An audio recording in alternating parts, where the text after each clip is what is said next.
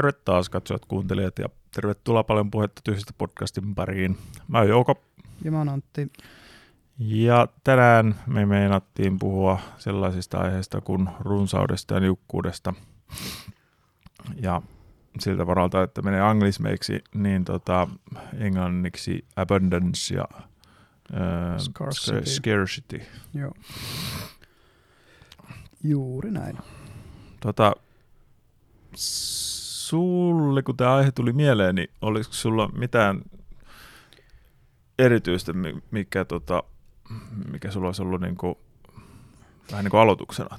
No joo, oikeastaan se, niin kuin mistä tämä lähti, äh, linkataan taas tuonne videon alle lähteitä, mutta tota, mä katsoin tässä viikolla pari YouTube-videoa tässä viimeisen puolentoista viikon aikana.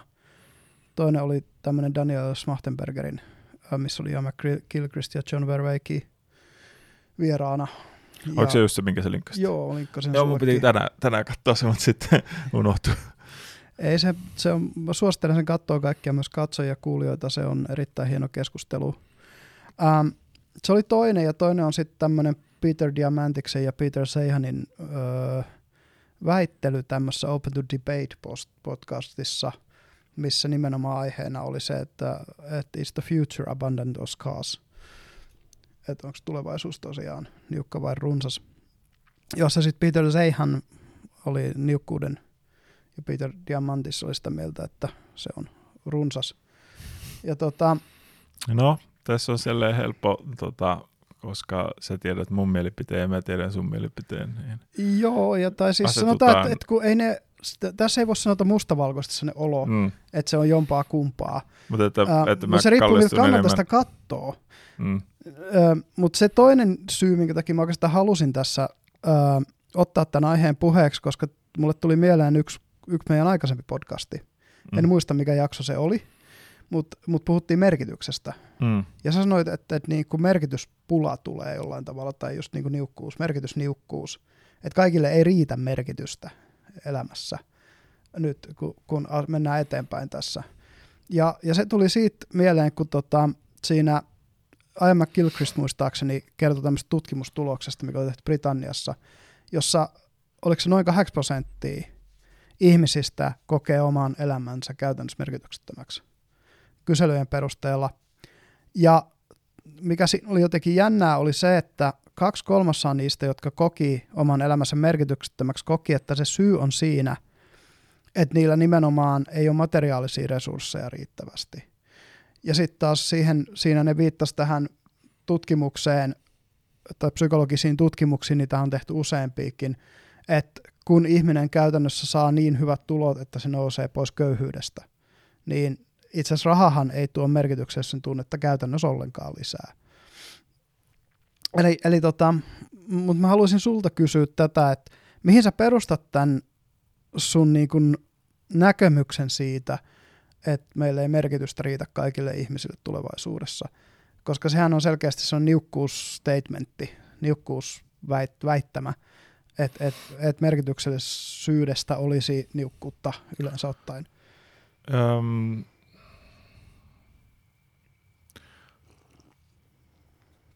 lähinnä mä perustan tuon siihen, että tota, kuitenkaan ei ole nähtävissä, että niinku ihmisten määrä mitenkään hirveän nopeasti vähenisi. Ja tota, no, no kun ajattelee nyt varsinkin jotain tekoälyn kehitystä, niin tavallaan se ihmisen niin kuin, vähän niin kuin funktionaalinen merkitys vaan tulee jatkuvasti vähenemään. Eli, eli tavallaan niin kuin, no ajatellaan nyt, että tota, olisi tämä yleistekoäly, Mm. AGI, ja tota, se vaan hoitaisi kaiken ajattelutyön ihmisten puolesta. Niin siinä on, tulee olemaan vähän niin kuin ihan valtava se tavallaan niin kuin se, että, että, tava, tava, tai että okei siis Minusta kuka se nyt otti just meidän podcastissa puheeksi sen, että toisaalta, että, niinku, että sekään nyt ei ole niinku, että ei työkään voi olla tavallaan ihmisten niinku merkityksen lähde. Mm. Tai, tai että se, Mutta et siinä on joku kuitenkin siis se, että jos se tavallaan se työ menee pois, niin mitä, mitä tavallaan niin kuin, tai että Mun on vaikea jotenkin hahmottaa se, että mikä, mikä sitten se tavallaan se ihan ihmisen, meikä ei voi sanoa ihan elämän niin kuin tavallaan funktio sitten tavallaan on. Koska, tai joku, no jos menen vähän tangentille, mm. kun mä just tota, tällä viikolla vai viime viikolla, niin mulla tuli yleensäkin mieleen tämä, että mikä on, minkä mä näen yhdeksi ongelmaksi vähän niin kuin meidän nykymaailmassa, mm-hmm. on tavallaan, kun, kun on, on tämä just vähän niin kuin tämä meaning crisis, merkityskriisi, semmoinen, että niin kuin, se on, säkin varmaan sen tun, tunnistat. Ja on toisaalta toikin, että miten sä sanoit, että 80 prosenttia niin kuin ihmisistä niin kuin kokee, että ei ole elämässä merkitystä. Mm, niin, tai tarkoitusta enemmänkin, se oli niin purpose. No purpose-merkitys, ne on mm, aika sama. Niissä on samaa. Samaa tavallaan. Mm. Mutta tota,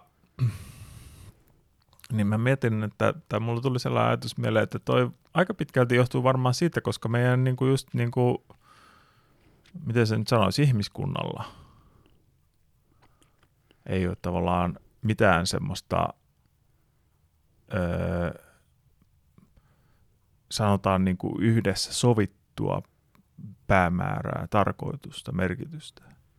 Mikä olisi niin kuin sellainen, niin kuin, että sellainen ehkä joskus on ollut, joskus aikaisemmin, vielä vaikka satakin vuotta sitten, kun oli tota, niin paljon enemmän tavallaan haasteita ihan, äm, no kun oli, taudit oli paljon vaarallisempia, kun ei ollut antibiootteja ja näin poispäin. Ja nyt kun niin kuin, tavallaan niin kuin nämä, tosi paljon näitä ongelmia on ratkottu, ottamatta nyt kantaa siihen, kuinka antibioottien teho on heikkenemässä ja ehkä saattaa, mm. saattaa, saattaa sadan vuoden päästä olla samassa tilanteessa kuin oltiin sata vuotta sitten tautien kanssa. Että no, mitä se, se sitten tarkoittaisi sitten niin kuin ihmiskunnalle, mutta että, äm, että tavallaan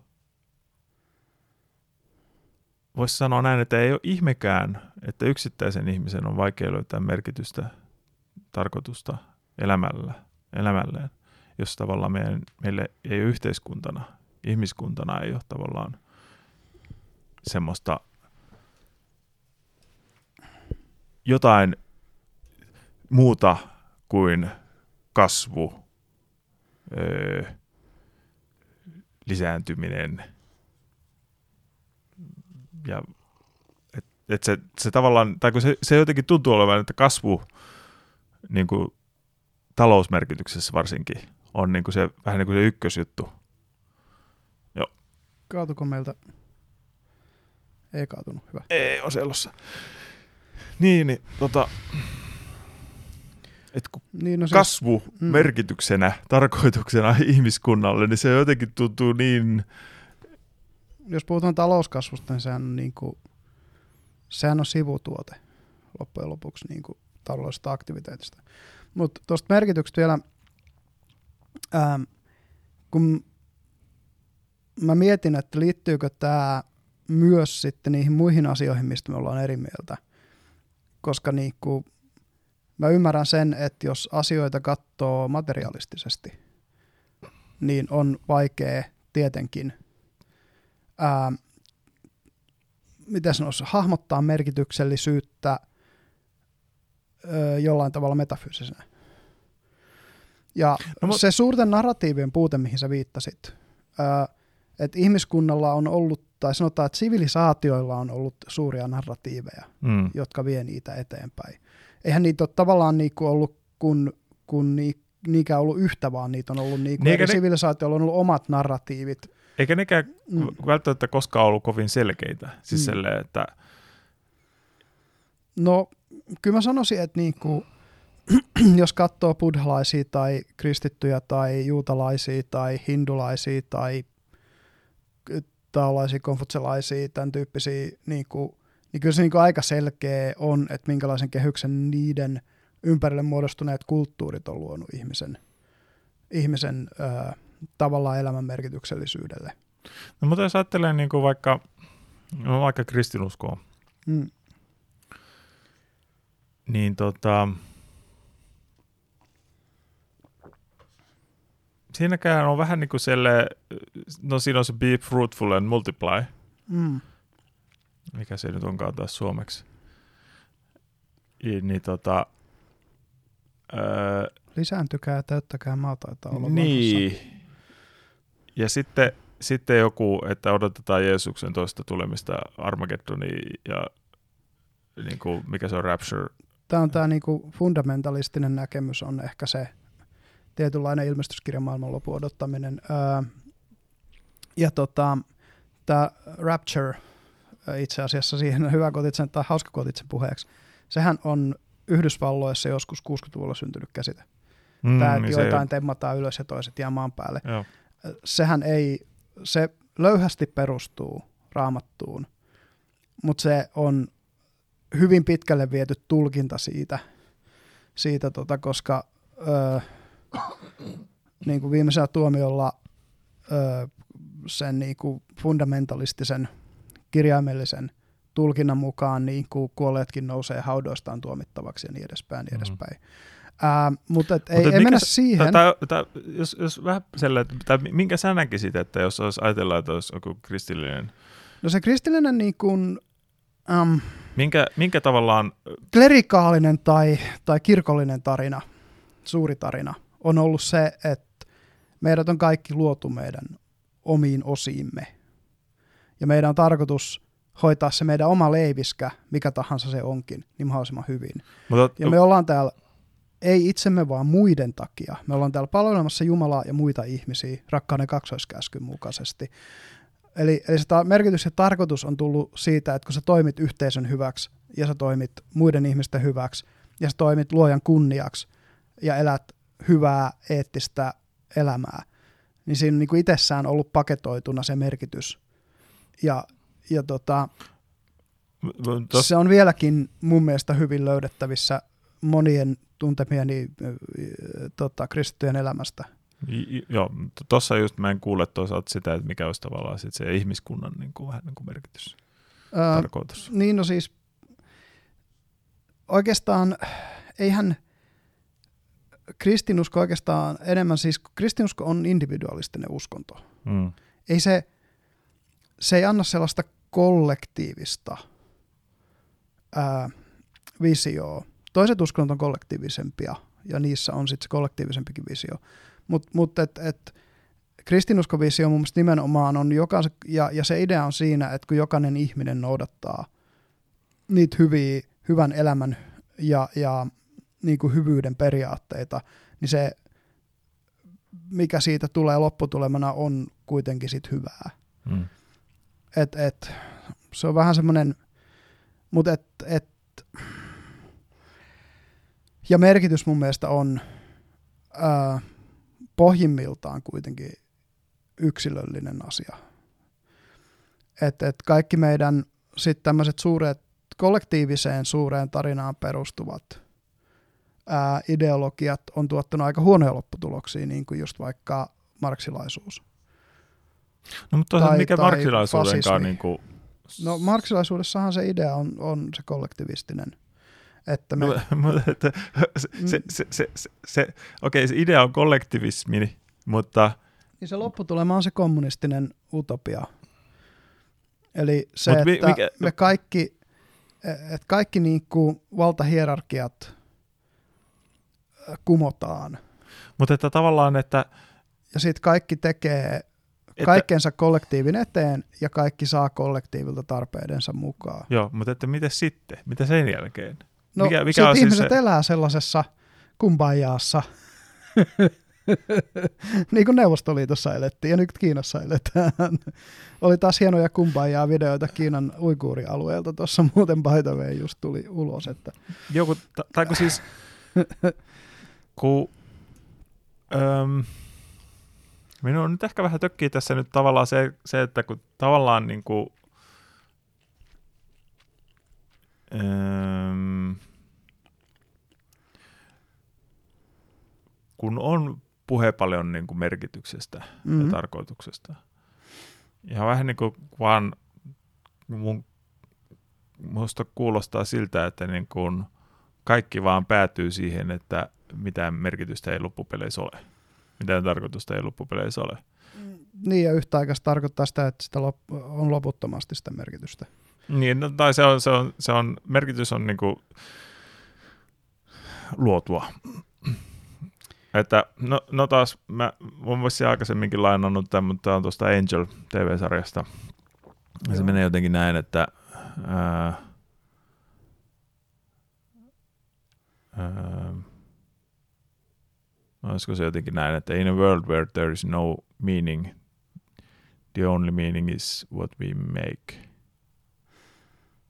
Ei, ei se kyllä mene, on se elegantimmin sanottu siinä, mutta kuitenkin. mutta siis se käytännössä, että maailmassa jossain merkitystä, niin ainoa merkitys on sillä, mitä me tehdään. Eiku, niin, eiku, itse asiassa meneekin niin, että jotenkin te näette, siis että kun millään, mitä me tehdään, mm. ei ole merkitystä, niin ainoa, millä on merkitystä, on se, mitä me tehdään. Näin suomennettuna. Joo. No, on toikin näkemys. Mä näkisin, että siis sanoit, että merkitys luodaan tai voisi sanoa ehkä rakennetaan hmm. myös. Uh, Mutta et, et myös musta merkityksessä on tietty sellainen kutsumusosuus. Tai, tai niin kun meidän, meillä on tiettyjä, jo, mä en osaa sanoa mistä ne tulee. Että onko ne sisäsyntyisiä, opittuja, evolutiivisia, mitä kautta se nyt haluaa nähdä. Mutta meillä on jotain – öö, niin kuin lahjakkuuksia tai, tai, tai, tai heikkouksia tai vahvuuksia. Ja sitten se on jännä, että niin kun tuossa on perää myös tuossa, että se millä me tehdään on se millä on merkitystä, koska kun ihmiset rupeaa tekemään jotain, niistä tulee parempia siinä asiassa. Ne rupeaa yhä enemmän löytää siitä myös merkityksellisyyttä siitä tekemisestä. Öö, ja sitten siinä on tietysti myös se, että, että sitten kun siinä voi käydä myös sillä tavalla, että sitten kun tavallaan tulee riittävän hyväksi jossain asiassa, niin se merkityksen kokemus voi lakata, kun ei ole enää tavallaan mihin kehittyy. Mm. Mutta noissa mä oletan, noissa tapauksissa, että se useimmiten on tietyllä tavalla varittu väärästä syystä, että se ei ole sisäsyntyisesti tullutta motivaatio tehdä jotain – ja että se ei aidosti ole siinä tapa, mielessä merkityksestä, vaan se on nimenomaan ulkosyntyinen motivaatio, jossa ää, vaikka joku urheilija lopettaa uransa kesken uran vaan niin kuin urheilemisen, kun siitä on tullut maailman paras, koska sillä ei ole enää ketään, kenen kanssa se voisi kilpailla tai jota se voisi voittaa. Mm. Ja se on alun perin lähtenyt tekemään sitä juttua. Toki useimmiten tällaiset ihmiset, kilpailuhenkiset ihmiset, siirtyy tekemään jotain muuta, missä ne voi kilpailla – esimerkiksi yrittäjyyttä, koska yrittäjyys tai se ero siinä niin just urheilu ja yrittäjyyden välillä tai urheilu ja markkinoiden välillä on se, että urheiluhan on finiitti peli. Siinä on mm. tietyt säännöt ja tietty kilpailu ja jossain kohti joku voittaa. Taas markkinat on infiniitti peli, jossa käytännössä niin se pointti on pysyä pelissä mukana. Mm-hmm. Totta kai siinä niin kasvaminen on ää, on sellainen, mikä pitää sua siinä pelissä mukana, mutta se, se pääasiallinen juttu kuitenkin ähm, on se, että nimenomaan pystyt jatkamaan sitä peliä niin pitkään kuin mahdollista. Hmm. Et, tota... Mutta että, että just tämän, niin jos puhutaan rajallisesta ja äärettömästä, niin koska meidän näkökulmaerohan on se, että kun mä oletan, että ihmisellä on ääretön ja ajaton luonto tai luonne, joka on osa meitä, mm. ja sä et oleta tätä. Niin, mm, sä on, mä oon agnostinen tuon suhteen. Jep.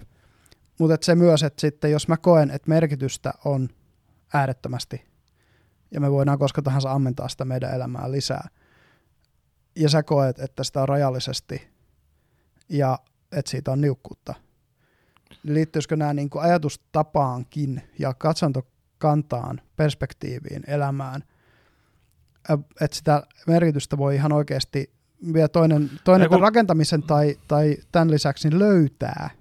Siis, siis siinä on... Mm,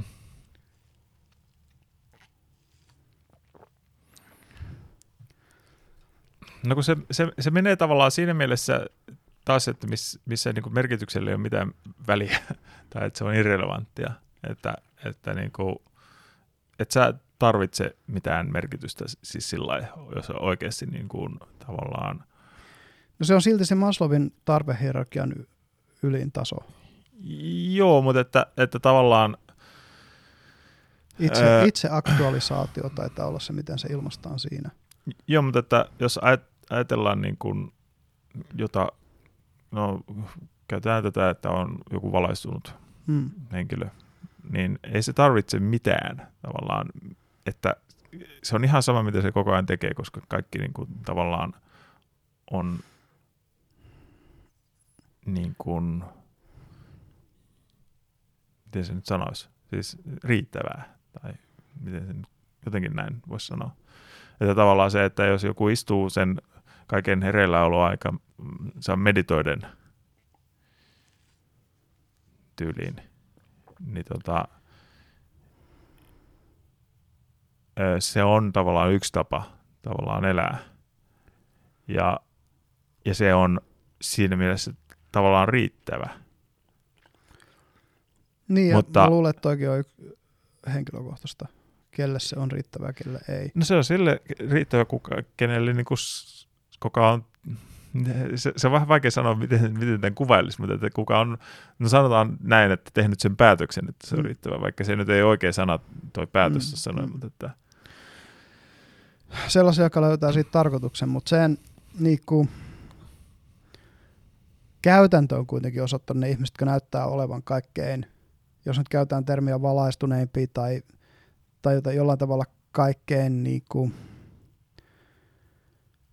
onko sitten eettisesti niin kuin moraalisesti pitkälle kehittynyt, hyvä sana kanssa ehkä, niin niille melkein kaikki sitten kuitenkin päätyy siihen, että ne rupeaa puhumaan tai opettamaan siitä. Mm, no, esimerkiksi mulle tulee mieleen Eckhart Tolle esimerkiksi, no, että sehän nyt on...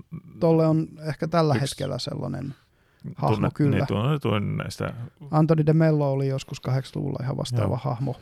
Mutta että, että öö, tavallaan sekin nyt on vähän niin kuin se, että No, no tollehan siis... siinä kirjassa mm. kertoi sitä, kun se istui mitä 5, 6, 7 vuotta niin kuin vaan puiston penkillä tavallaan, ja sitten kävi vaan silloin tällöin töissä, että sai niin kuin ruokaa äh, nenänsä su- ja, ja, ja tota, katon pään päälle, että pystyi niin kuin, mutta että sitten sit, sit silloin oli vähän niin kuin sille, että siellä ei ollut sinänsä mitään syytä mm.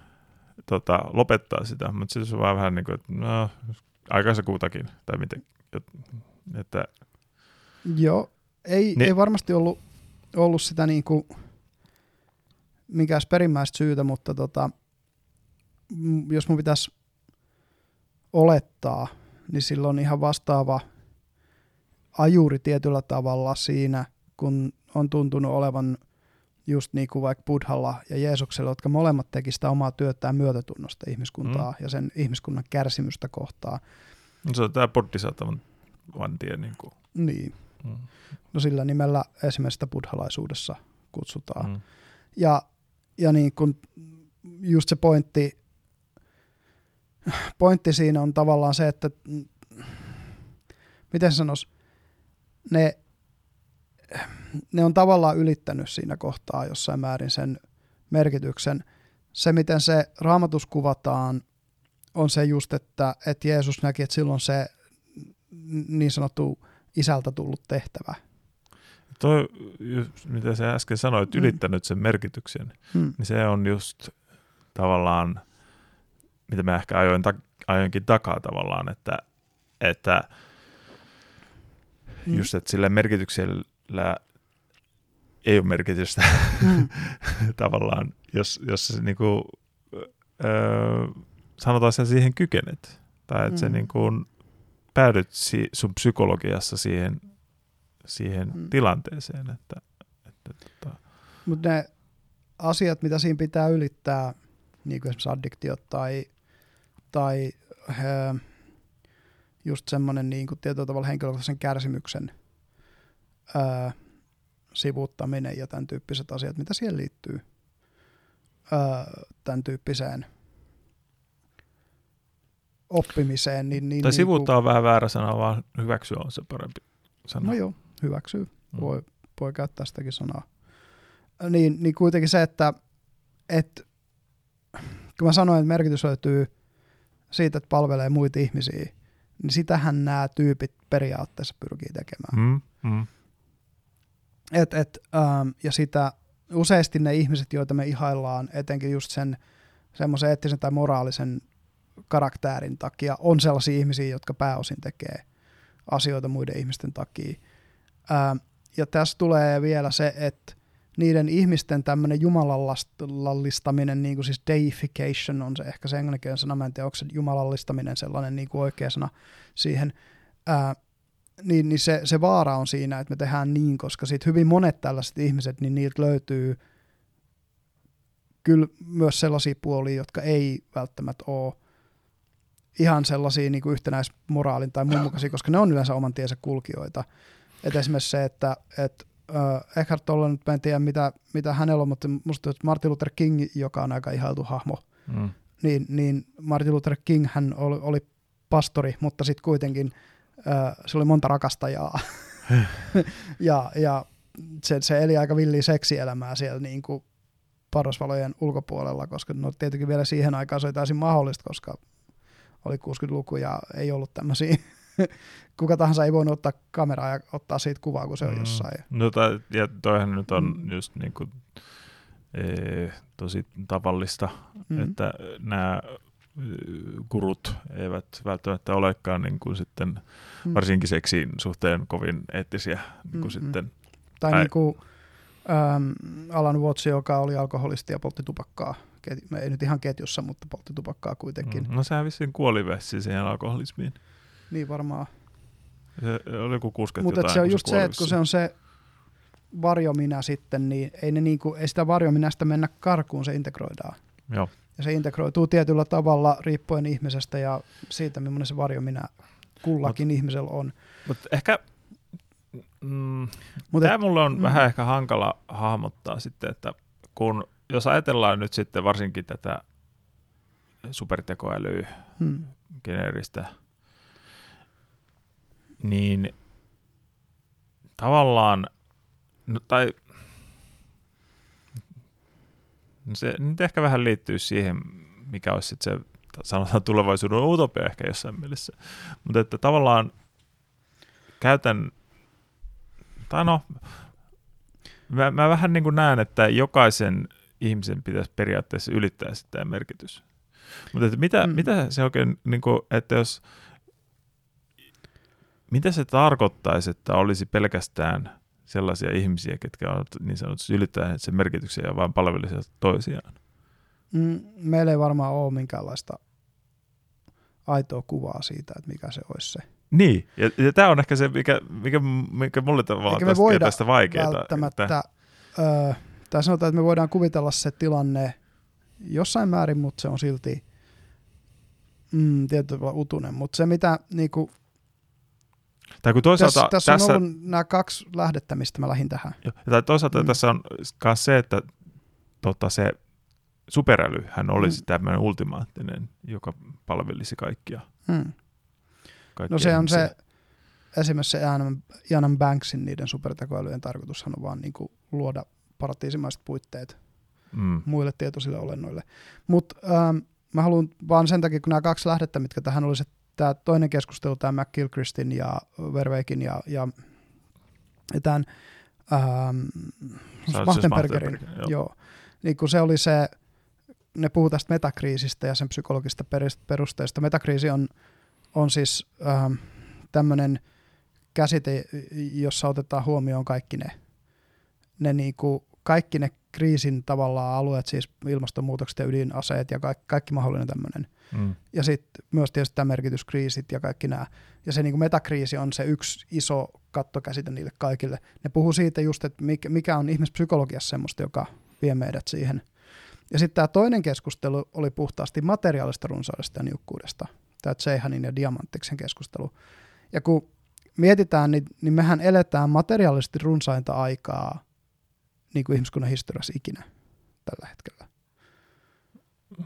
Mm, No siis joo, mutta sitten se, siinä on vaan niinku, mutta mut sitten se on myös niin kuin, ee, miten se nyt sanoo, sanotaan, roska, roskasta, roskaa, roskia ajatellen myös run, runsainta aikaa Mm. ihmiskunnan historiassa. Toki siis Et se, että se tavallaan mikä... materiaalinen hyvinvointi luo sitten hirvittävän materiaalisen jätevirran. mitä, niin, Mutta, mutta nimenomaan se, että mm, suunnilleen köyhimmilläkin ihmisillä hyvinvointiyhteiskunnissa on käytössään semmoinen määrä dataa ja laskentatehoa ja, ja niinku apuvälineitä ja materiaalisia niin kuin noita,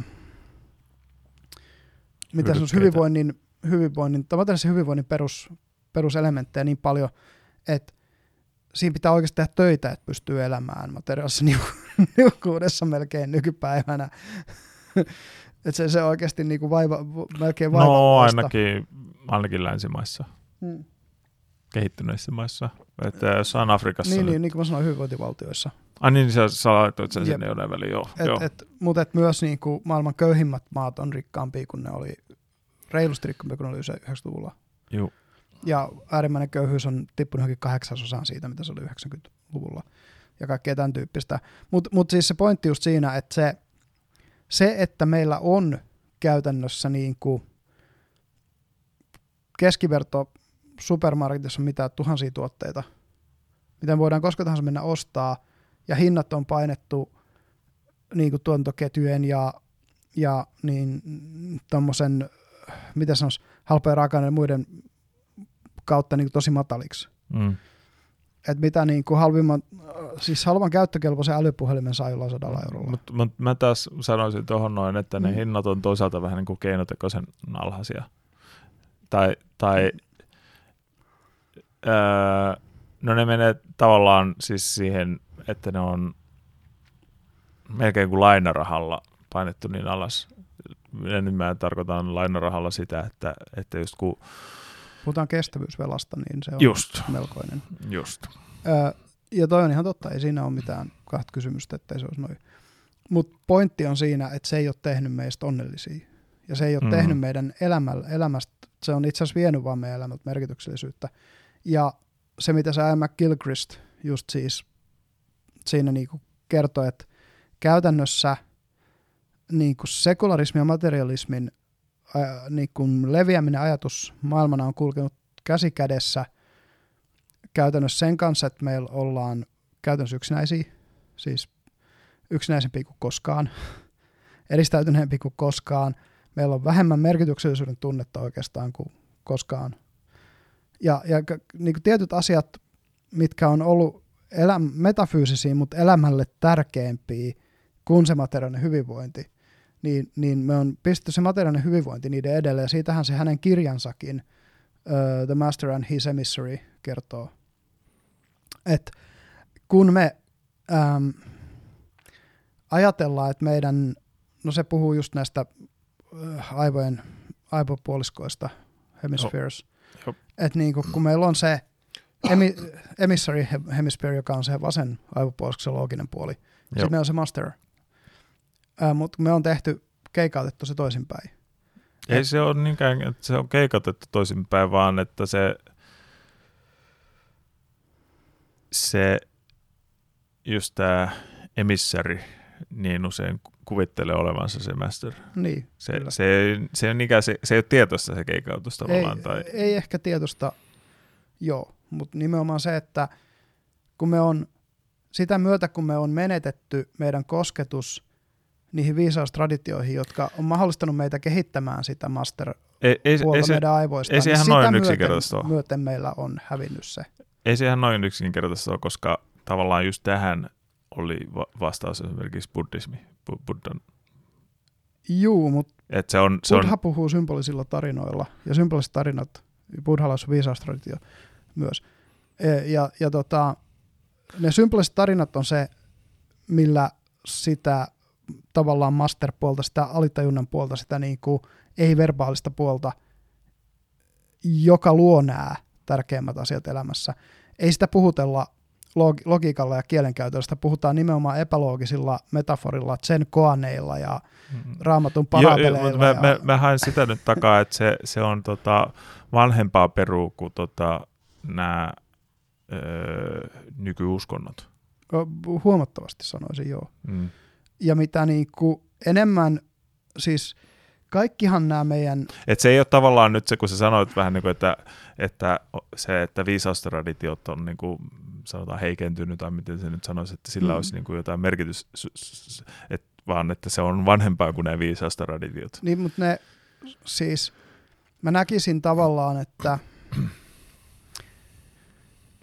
ähm, nämä viisaustraditiot, mitä meillä nyt on, mitkä on nyt niitä, joita me ollaan hylkäämässä, niin on ollut periaatteessa maatalousvallankumouksen ja, ja esiteollisen, niin kuin, voisi sanoa niin kuin ensimmäisen teknologisen vallankumouksen, mikä oli käytännössä niin kuin kupari, ää, rauta, nämä niin kuin perusmetallurgia ja tämän tyyppiset asiat, mitkä on noin mitä 5000 vuotta vanhoja. N- niin, tai no maatalous on about 10 000 vuotta. Niin, no sitä luokkaa 8000 ehkä, mutta, mutta kuitenkin se, että, että ne vanhat, ää, meillä oli se esikirjoitettu myös tässä tapauksessa, esikirjoitettu viisaustraditio, siis se, se puhutaan totemismista ja animismista ja tämän tyyppisistä, ää, niin, niin silloin kukaan, niihin aikoihin se tavallaan, kukaan ei edes kyseenalaistanut sitä, etteikö se viisastraditio ole se tärkeä juttu. Hmm. Vasta sitten, kun hy- materiaalinen hyvinvointi astui kuvaan maatalouden ja, ja alkeellisen teknologian ja tuosta muuten pitää niin sanoa se suoraan, että se on vielä materiaalinen hyvinvointi ei mm. oikeasti niin kuin, tota, tota, maatalouden keksiminen hän ei tuonut hyvinvointia ihmisille. Niin, mutta se, se toi kollektiivisesti se, materiaalista. Se, niin, se toi materiaalista hyvinvointia, mm. mutta se ei, se, ei tuonut, se, ei, se ei parantanut ihmisten elämää. Mm, keskimääräisen se, niin kuin ihmisen elämää, niin ei ilmeisesti mm. juurikaan joo. Mutta se, että siinä kohtaa, kun voisi sanoa, että semmoiset niin isommat yhtenäiskulttuurit syntyi, me tarvittiin uusi traditio sen vanhan tilalle, koska vanha nimisten mm, traditio mm. ei enää palvelu meitä. Ja nyt me tietyllä tavalla ollaan semmoisessa tilanteessa, jossa nämä nykyiset viisaustraditiot nykyisessä muodossaan käytännössä palvelee meitä huonommin ja huonommin. Mm. Ja niin kuin, periaatteessa semmoinen vähän vastaavan kaltainen No se on vähän niin kuin, että me tarvittaisiin jotain uutta tavallaan, niin, niin kuin mikä on nyt, olisi nyt ratkaisu tähän nyky, nykymaailmaan tavallaan. Kyllä. Ja toisaalta mä näen Öö, Mutta just toi, kun... Mä näen, niin. se, se, että se, se, se ratkaisu on jossain buddhalaisuuden kaltaisuudessa, kaltaisessa. Mennään vielä vähän taaksepäin. Siis, kun puhutaan tästä runsuudesta ja niukkuudesta, niin, niin, niin kun, toi, kun sä oot sen ensimmäisenä, kun me tästä lähdettiin puhumaan, sä otit sen supertekoälyn tai AGIin puheeksi. Mm. Sehän on yhä teoreettinen juttu. No se on teoreettinen, mutta niin kyllä mä näen sen vääjäämättömyytenä. Mutta se just, että sehän... Öö, tai tai vääjäämättömyytenä, jos ei tuhota itse ensin. sitä ei välttämättä, ne ihmiset, jotka sitä on luomassa, ei ole välttämättä luomassa sitä yleisen runsauden takia itse asiassa. No se riippuu vähän, että onko se DARPA-projekti vai onko se... niin vai onko se, onko se tota Google-projekti, joka Ähm, Mutta siis sitä just meinaan, että et, et, ähm, teknologiaan, kun mitä pidemmälle me on tätä podcastia esimerkiksi tehty ja mitä enemmän mä oon tutustunut asioihin muutakin kautta, yhä enemmän, sitä enemmän mä oon skeptinen teknologiaa kohtaan, enkä niinkään toiveikas. Kun mä olin silloin ensimmäisellä kaudella vielä aika toiveikas teknologiaa kohtaan, nyt yhä mitä pidemmällä me on menty, sitä vähemmän mä oon toiveikas teknologiaa kohtaan itse asiassa. Ää, ja niin kuin, kun se ei se teknologia, se on, se on vähän niin kuin sama, että et, et, et, okei, ilman kuokkaa ei ole peltoa, mutta se kuokka ei tee sitä peltoa, kun se on mm. työkalu. Teknologia on aina kuitenkin työkalu. Sitten on tietysti tämä teoreettinen AGI, voisi olla itse motivoituva tekemään, mutta jotenkin niin kuin mun on vaikea nähdä, että sillä olisi mitään oikeita motivaatiotekijöitä, millä se olisi. No Vaan siis... kyllä ne niin kuin on ulkopäin tuleviin ne sen motivaatiotekijät ja Niin, parametrit, tai, joilla tai siis, että toimii. se, se, sillä olisi ihmiskunnalle hyötyä, niin tavallaan ihmiskunnan jotenkin pitäisi ohjeistaa tavallaan sit sitä. Juu. Mutta et, et, tosiaan niin se, että et se on, sehän Tai- on tietyllä tavalla myös ö, me, täm, niinku transhumanistinen suuri tarina, että meillä on, tulee tämmöiset AGIt, jotka luo sen utopian. Tai kun se, siis tuossa ne on, niin kuin, että se, se tavallaan sen, sen superälyn pitäisi olla kuin mm. Buddha tai Bodhisattva. Että se, se, Niin. niin. se niin kuin, taas niin kuin saisi sen merkityksensä siitä ihmisten pa- palvelemisesta tai, tai muiden tietoisuuksien palvelemisesta. niin, palvelemisesta. käytännössä. Mm. Mutta että, et, et, mä en tiedä siis se, että se, jos sillä ei ole aitoa tietoisuutta, niin yhäkin sillä ei ole motivaatioita, vaan sillä on ainoastaan toimintoja, mitä se pyydetään, sitä, mitä sitä pyydetään tekemään. Mm. Et niinku, äh, pointti on se, että jonkun pitäisi silti olla se, joka sitä käyttää. Öm, se on vähän niin kuin, miten se sanoisi, etenkin ne alkuehdot sille pitää jollain tavalla antaa, että no tähän suuntaan. No, no, se siis, mennään. no, tai to, toi menee siihen alignment-probleemiin. Niin menee, niin menee. Mm. Mutta se pointti just siinä, että et, ää, et AGI olisi runsauden niin kuin, tae, niin ei mun mielestä. Musta tuntuu, Ei, ei, on- koska siis on taas se mahdollisuus, että se alignment menee päin vittuun ja sitten se, siitä tulee, Niin, vaikkei se olisi tavallaan tällainen, mikä se onkaan se esimerkki, se paperclip optimizeri, niin. mutta että, että no taas jos se on jonkun isiksen niin kuin, öö, niin kuin mieli, mielikuva tai Mm, mm. miten se nyt sanoiskaan, niin, niin tota, joo, ei, ei ole mikään runsauden tae tai, tai selle, että se oikeasti palvelisi ihmiskuntaa, vaan se, sehän olisi sellainen jonkunlainen, no, Niin, Mi- tai mikä on onkaan tää? tahansa, super Dr. Evil. niin, tai sitten vaikka jos sen koko A, ensimmäisen AG, kehittyneen AGin tarkoitus on vaikka äh, niin kuin varmistaa, että Googlesta tulee maailman se, niin kuin suurin ja mahtavin yritys, joka voittaa kaikki muut, poistaa kaikki muut markkinoilta. Siitä Google hallitsee maailmaa. Et, et niin kuin, No tossa... Sen takia mä- yhäkin, koska me ei olla valmiita edes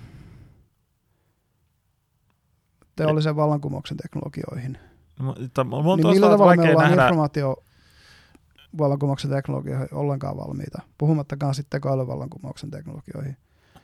Mun on vähän toisaalta vaikea nähdä, että se ihan tollaseksi päätyisi. Hmm. Että, joo, että se on joku Googlen optimizeri. Hmm. Tai ainakaan niin kuin ihan tuossa merkityksessä, että se tota, um, kyllä mulla on vähän sellainen mielikuva, että kuitenkin ne insinöörit, ketkä sit, sit työstää, ne on enemmän idealistisempia. Että ne ei niinku, tota, Niin. No se, Ja, ja ky- Mm. mm. sitten tulee vähän mieleen siis, että vaikka, että kyllä niin kuin jotenkin tuntuu, että Googlen pomotkin niin kuin ymmärtäisi, että, että, että kyllä niin kuin maailmassa pitää olla muutakin kuin Google. Ja että se, se niin kuin, että jotenkin muuten niin kuin palvelee ihmiskuntaa paljon paremmin kuin, kuin Google Optimizerina. niin no se sellainen hirvittävän, öö, miksi sitä nyt kutsutaan, suosittu filosofiahan siellä öö, Piilaaksossa on tämä öö, effective altruism Hmm. öö, filosofia. Ja, ja sitten on toisaalta tämä, niin että, että mä vähän veikkaan, että nämä, varsinkin kun ajattelee kuinka lähellä nytkin Hmm. hmm. niin kilpailevat tekoälyt mm. nämä large language modelit on toisiaan, mm. niin okei okay, joo, vuosikin tulee olemaan niin kuin älytön etumatka, mm. varsinkin kun ajattelee, kuinka nopeasti se pystyy toimimaan.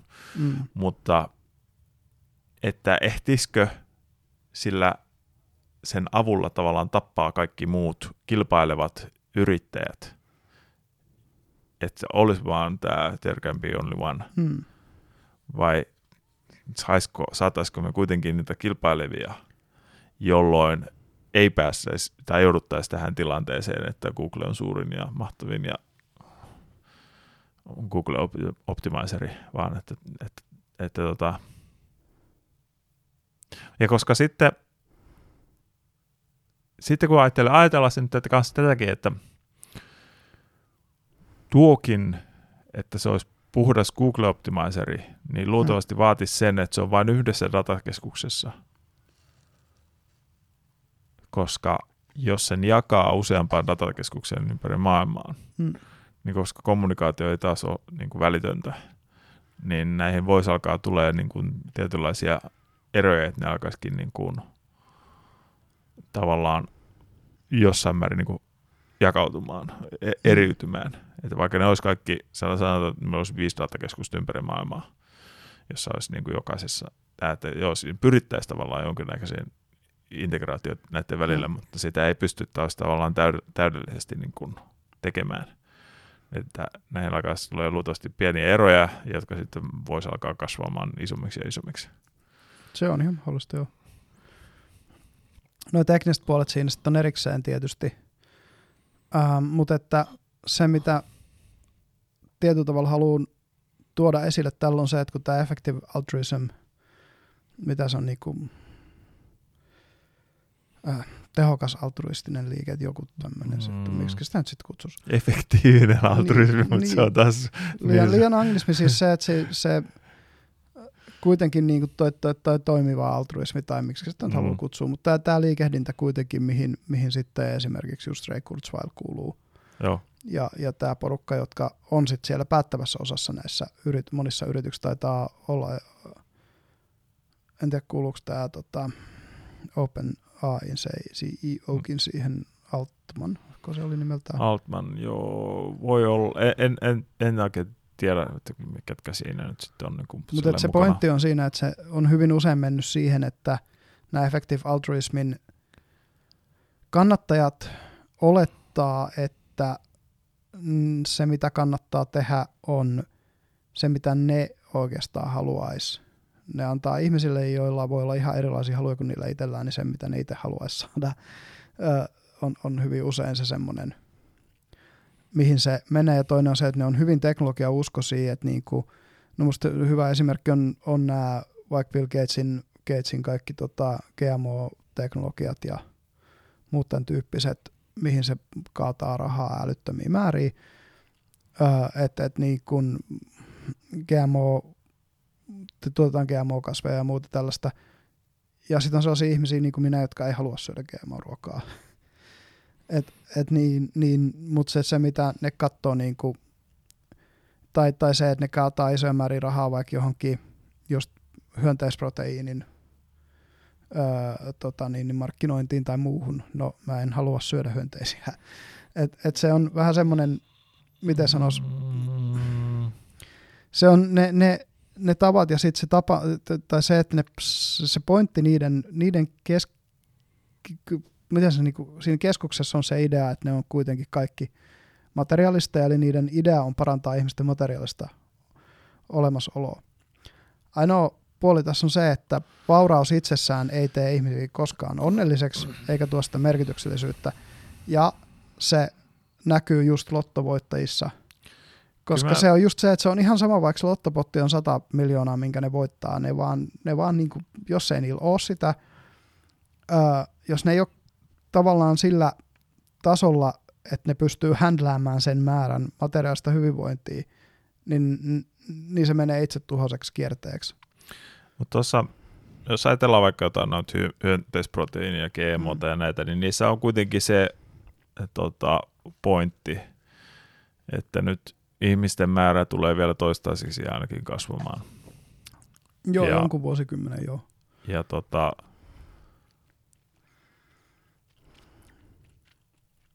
se, että me niin kuin muutetaan kaikki metsät pelloiksi, Hmm. niin ei tule ole mikään järkevä ratkaisu. Mm, Eikä se tule missään nimessä ole tarpeellinen ratkaisu. Mutta et, et, mitä niinku pitää sanoa siitä on se, että sitten taas kun mennään teknologia-avusteiseen No, mutta- maanviljelyyn, niin, niin Mutta että, niillä pystytään kasvattaa satoja 30-50 prosenttia nykyisiltä pelloilta. mutta että nämä kaikki just niin kuin GMO sun muut, niin nehän on niin kuin pyrkimyksenä siihen, että just, että ei tarvitsisi mennä siihen, että, että niin kuin Juu. kaikki metsät muutetaan niin kuin Mutta pelloiksi. kun ja- nykyinen maatalous on hyvin tehotonta, siis vieläkin. Ja, ja esimerkiksi se erilaisten myrkkyjen käyttö siellä, musta oli just hyvä esimerkki siitä, että, että tota, on se äh, rikkaruohoja tuhoava robotti, tiedätkö tämän?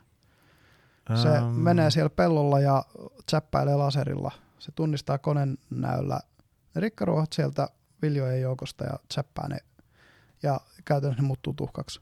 Joo. Ei se vielä ravitsee sitä peltoa itse Joo. asiassa. Tässä on jännä, kun Niin. sä vasta just äsken sanoit sitä, että sä et usko ratkaisun on teknologinen, mm. Ja nyt sä kuvaat teknologista Yksittäisiin ratkaisua. ongelmiin kyllä, mutta et siihen metakriisiin, missä me ollaan. Aa, juu, joo. Niin.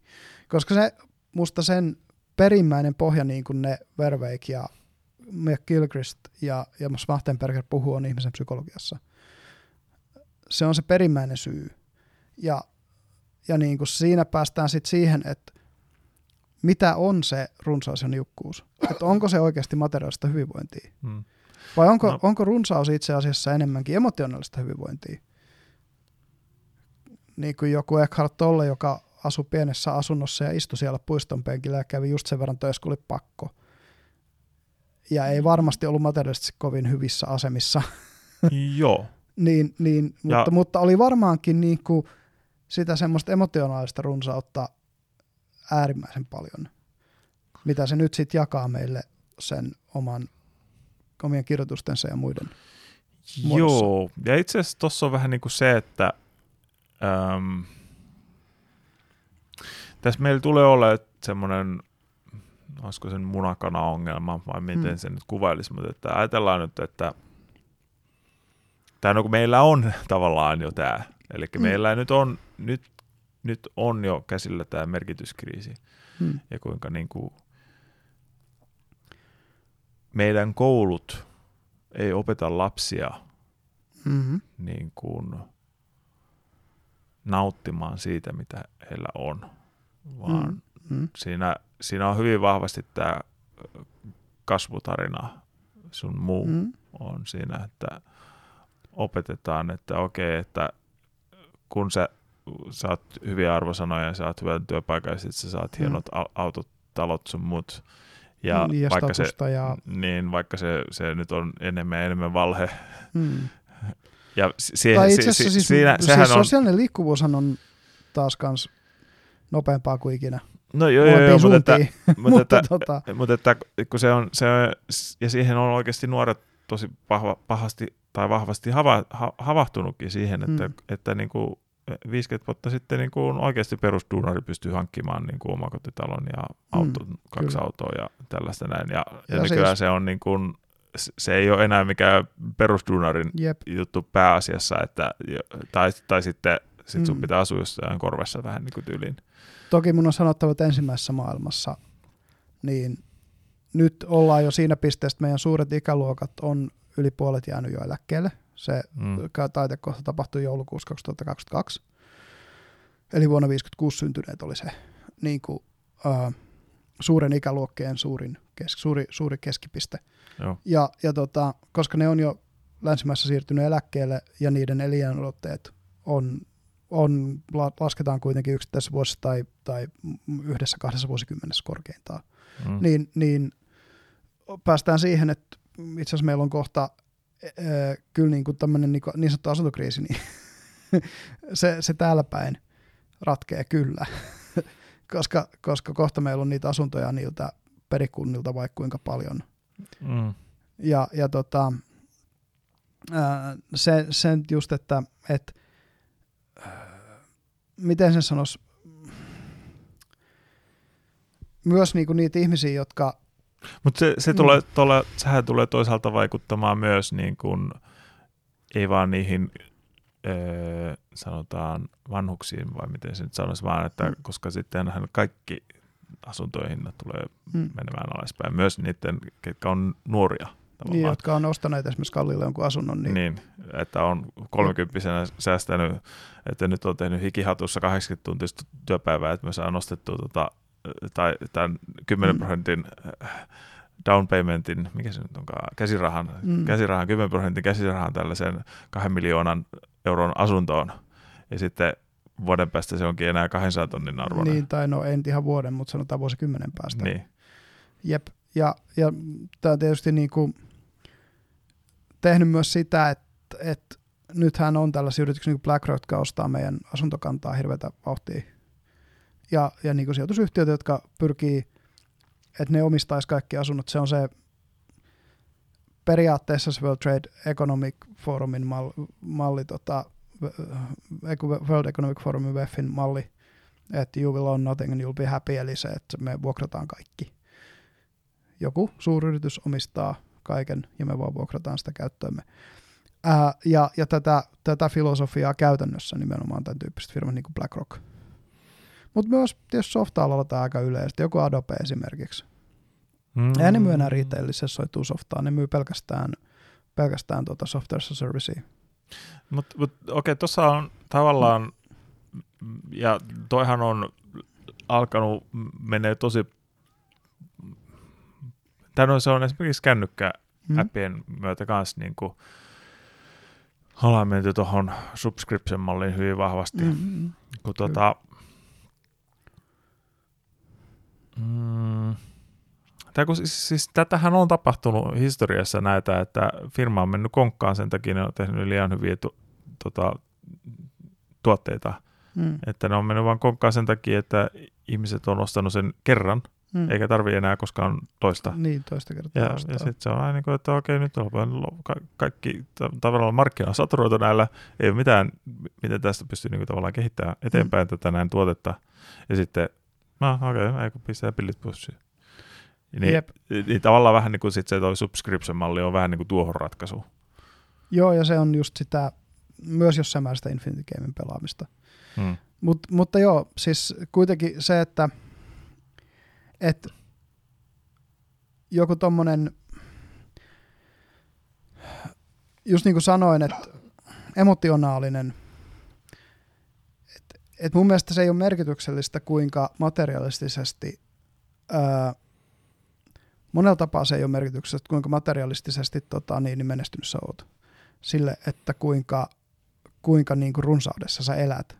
Vaan kyllä se lähtee siitä, että onko sulla sellainen olo, että sä elät runsaudessa. Ja just esimerkiksi tästä tulee tämä, kun sä puhuit, puhuit jossain kohti niin kuin, ähm, siitä, että no, kun ei, me, ei niitä lapsia esimerkiksi opeteta siihen, siihen että ne olisi kiitollisia siitä, että ne elää tämmöisessä, missä ne on. Ootko miettinyt koskaan sitä silleen, että, että voitko sä olla onneton silloin, jos sä oot kiitollinen? Jos sä oot kiitollinen jostain asiasta, niin se tunnetila, mikä sulla on, niin voiko sä yhtä aikaa olla onneton? Et Va- varmaan jännä- sillä tavalla, että se, se oot kiitollinen jostain yhdestä asiasta, että se, se niin kuin palastelet sen niin kuin, Mm. Mutta sillä hetkellä, kun sanot vaikka kiitos jollekulle, niin sulla on yleensä hyvä olo. Joo, mutta että tohonhan niin kuin perustuukin siis, että tuohan on vähän niin kuin yksi meditaatio tapa. niin, ja yleensä niin ottaa mindfulnessin. Se, että sä oot, sitähän mindfulnessin yksi pointti on se, että, että, että niin kuin se kaikki hyvä, mitä sun elämässä on, ei olisi vaan niin kuin, että sä et ota sitä annettuna, vaan sä tajuat sen, että se on itse asiassa, sun kannattaa olla kiitollinen siitä, mihin sä oot päässyt. Mm. Ja vaikka se, mitä sulla on, olisi vähästäkin ja, ja niin kuin, kun mun henkilökohtainen kokemus siitä on se, että se mielentilan muutos on ollut isoin syy siitä, että minkä takia mä oon sinä aikana itse asiassa, kun mä tätä podcastia äänittänyt, niin musta on tullut työllinen ja, ja perheellinen. Niin isoin tekijä siinä on ollut se, että mä oon ollut vaan koko ajan kiitollinen kaikesta siitä, mitä mulla on ollut. Mm. Tai, tai se, että se koko mun mielentila on muuttunut siihen, että, että mä yhä enemmän ja enemmän näen niitä hyviä asioita. Mä tiedostan sen, että niitä huonoja asioita on olemassa. Mä en missään nimessä kiellä niitä, mutta että mä en myöskään keskity niihin. Mutta se, se tavallaan vaan ehkä tulee hoitaa ne. jossain määrin taas sitä vasemmasta aivopuoliskosta.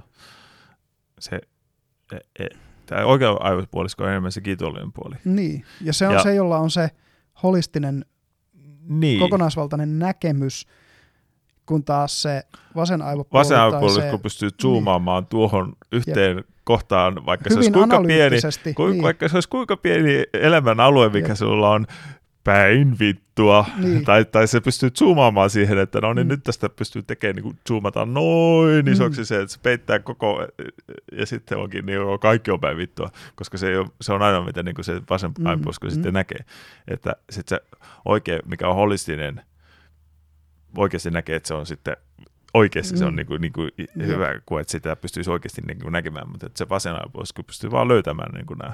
Joo, ja siitä on se itsekehityspiireissä tuttu tavallaan niin kuin tunnettu tämmöinen metafora just, että kun sä oot, äh, kuvit, kun, kun sä kuvittelet itse niin kuin katsomaan paraatia ikkunan taakse, ja siinä ikkunassa on yksi sormenjälki, jota sä et saa siitä pois. Keskityt siihen sormenjälkeen vai siihen paraattiin, joka siellä kadulla menee. Mm. Kaikkea Mm. siihen, mitä siinä, niin kuin, mitä sä pääset, pääset todistamaan jotain tyyli hienointa paraatia ikinä. Mutta että Et- tämä, tämä niinku just se, että no se, se on ollut aikaisemminkin mulla Mm. mielessä, että, että joku meditaatio, mindfulness, mikä se nyt Mm. onkaan, kyllä se, semmoista pitäisi opettaa ihan koulussa. Mm. En ole varma mistä ikäluokasta lähtien, mutta että kuitenkin, niin kuin, että, Mä oon ihan samaa sanonut joskus aikanaan kanssa. että se, se voisi lähteä vaikka siitä, että ekaluokkalaiset alkaisi 15 minuutilla päivittäin. no en mä sanoisin, Ja että tota- se alkaisi siitä, että, että vaikka ekalla luokalla otetaan kerran viikossa kierros, jossa kaikki oppilaat sanoo, että mistä asioista ne on kiitollisia elämässään. Aloitetaan sitä ihan tämmöistä pienestä. Ja toi on semmoinen, mikä, minkä, minkä 6-7-vuotias voi ymmärtää. Mm. Että hei, mikä, mikä susta on kivaa elämässä, mistä oot kiitollinen? Mutta Siinä että- voi sanoa, että mä oon kiitollinen siitä, että mulla on tää lelu, tai mä oon kiitollinen siitä, että mulla on leikkikavereita, tai ihan mitä tahansa. Mutta et, et niinku, mutta ne, että se, se- ma- mindsetin treenaus alkaa pienistä asioista. Joo, mutta että se, mitä me, mihin me nyt tuolla Mm. ajoin takaa, olisi sitten tyyliin, että sitten ysiluokalla se olisikin jo tuntipäivässä. Mm. Mun oletus on se, että suurin osa ihmisistä, vaikka niitä lapsesta treenaisi, niin ei ne,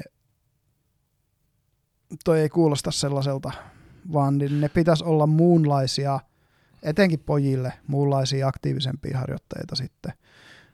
Koska ei, ei se missään nimessä meditaatio ole ainoa mindfulnessin muoto, mitä voi harjoittaa. Niitä on paljon muitakin. Joo, no joo, siis jo, jotenkin tietenkin yksilölliset erot Ja tietenkin pitäisi osaa ottaa huomioon, mutta että on tavallaan niitäkin, jo- joille se meditaatio olisi. joku, joku sellainen kuitenkin, niin kuin, että tota, saataisiin harjoitettu, koska toisaalta se Mm. nykyinen koulujärjestelmä on hyvin sitä vasemman aivopuoliskon juttu, Mm. että sitä tavallaan sitä, sitä meidän yhteiskunnassa ei tietyssä mielessä arvosteta. Mm. Meidän yhteiskunta arvostaa spesialisteja ei generalisteja keskimäärin. Mm. Silloin, ja kun spesialismi, se on tavallaan just se, että se oikea aivopuolisko, se holistinen on se leveys. Ja sitten taas se niinku, ö, vasen aivopuolisko, se analyyttinen puoli.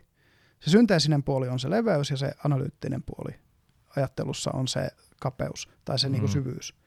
Ja meillä arvostetaan tässä meidän yhteiskunnassa huomattavasti enemmän niitä, jotka on jonkin alan huippuspesialisteja kuin niitä, jotka on hemmetin hyviä generalisteja. Niitä generalistejakin arvostaa jonkin verran, niin kuin näkee just vaikka just Daniel Smachtenberger on hyvä esimerkki, Ää, ja Peter Zeihan on toinen, ne on molemmat aika isos, isolla tavalla generalisteja. Mm. Mutta mut siinä on osittain se menee siihen, että ajan puutteeseen, Mm. että tota, ei, ei vaan ole ihmisillä aikaa tavallaan olla ee, samaan aikaan kirurgi, tekoälyekspertti, rekkakuski, Joo, mutta, mutta, kalastaja. mutta ehkä mä niinku puhuisin, jos just puhutaan ihan jo vaan mm, periaatteessa, niinku, jos noista nyt puhutaan, niin niinku, ää, joku voi jää rekkakortti Intissä ja harrastaa kalastusta ja, ja toimia kirurgina ja tutkii lääketieteellisiä teknologisia apuvälineitä, kirurgiaa, muun muassa tekoälyä. Periaatteessa noin esimerkiksi on mahdollisia yhdistää tuolla tavalla, mutta toi ei ole mun pointti. Mun pointti oli se, että ää, enemmän se on niinku tiedollinen juttu. Ja, ja tietenkin kun mä tuun akateemisesta maailmasta, niin kuin sinäkin, me ollaan molemmat, molemmat kuitenkin ylemmän korkeakoulututkinnon suorittaneita, mm. niin, niin kyllähän se niin menee, että siinä ylemmässä korkeakoulututkinnossa annetaan vähän leveyttä, mutta se on silti vain yhdeltä alalta leveyttä, ja sitten vielä niin kuin aika usein siinä erikoistutaan sillä alalla johonkin juttuun, ja sitten kun sä teet vielä jonkun opinnäytetyön, niin sä erikoistut tarkalleen yhteen juttuun siinä. Ja, ja niin kuin se, että mä olin itse poikkeustapaus, kun mä tein generalisti gradun. Mutta sitten kun mä oon itse niinku miettinyt, että se, että on elämäni aikana lukenut sosiologiaa, sosiaalipsyykkaa, teologiaa, filosofiaa, tietojenkäsittelytiedettä, matematiikkaa, taloustiedettä, yliopistotasolla näitä kaikkia perusopintoja vähintään. Tietysti tietojenkäsittelytieteessä on tehnyt ja hallintotiedettä myös. Ja, ja, niin kuin, ja se on semmoista, niin kuin, että, että sitten tulee se, sitten sit kun niitä kaikki, takai se on se, että mulla ei ole mi, minkäänlaista kompetenssista lähteä noista puhumaan eksperttinä, koska en mä mm. ole niissä ekspertti. Mm. Mutta kun mä kuuntelen eksperttejä, josta noista aloita, mä ymmärrän pääosan siitä, mitä ne puhuu. Mm. En kaikkea mm. missään nimessä, koska sielläkin on sitten jo niin pitkällä olevia ihmisiä. Mutta se, se pointti sitten, että kun lähdetään vaikka jotain kestävää kehitystä miettimään, tai jotain niin kuin runsautta, tämmöisiä niin kuin käsitteitä, mitkä ei, mitä ei voi tavallaan redusoida johonkin yhteen. Et, et niin kuin, just niin kuin sanoin, että puhutaanko me nyt materiaalista runsaudesta vai puhutaanko me emotionaalista runsaudesta esimerkiksi, tai merkityksen runsaudesta tai, ö, tai niukkuudesta.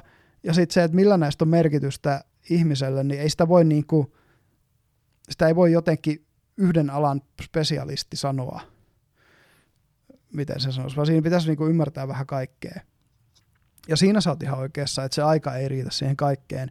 Ja se ongelma on vielä se, tiede on saturoitunut melulla, siis noin se, eikö se melu ole se suomenkielinen sana sille. Se informaatiota, ne, niitä hedelmiä on yhä vähemmän ja sitä, sitä niinku puuta on yhä, yhä enemmän, tai siis miten se sanoisi. Mm. Ja tästä Erik Weinstein sanoi hyvin yhdessä haastattelussa, että, että niinku, jonnekin 70-luvulle asti me arvostettiin huipputiedemiehiä, great scientists. Ja nykyisin me arvostaa hyvää tiedettä. Mm. Good scientific method. Ja me tutkitaan vääriä asioita sen takia, että kukaan ei enää uskalla haastaa sitä niin kuin luotua paradigmaa, tieteellistä paradigmaa tietyillä aloilla. Ja se antoi esimerkkinä omalta alalta, eli fysiikasta sen, että, että siellä tutkitaan sitä kvanttigravitaatiota, ja tehdään hyvää, tosi hyvää, menetelmästi tosi oikeanlaista tiedettä, mutta sitten pitäisi kuitenkin niitä fundamentaalimpia kysymyksiä tutkia, mistä on tietyt oletukset ja niitä pohjaoletuksia, niin kuin, mä en muista enää mitä ne oli, mitä se antoi, mä voin sen, sen videon kaivaa ja laittaa tähän YouTube, meidän, meidän YouTube tai, tai ton, niin kuin meidän lähdeluetteloon. Mutta se oli tämmöinen Academy of Arts and Sciences, missä häntä haastateltiin No kun mä niin. taas sanoisin, että se, mm. että minkä takia me tota, tutkitaan vääriä asioita,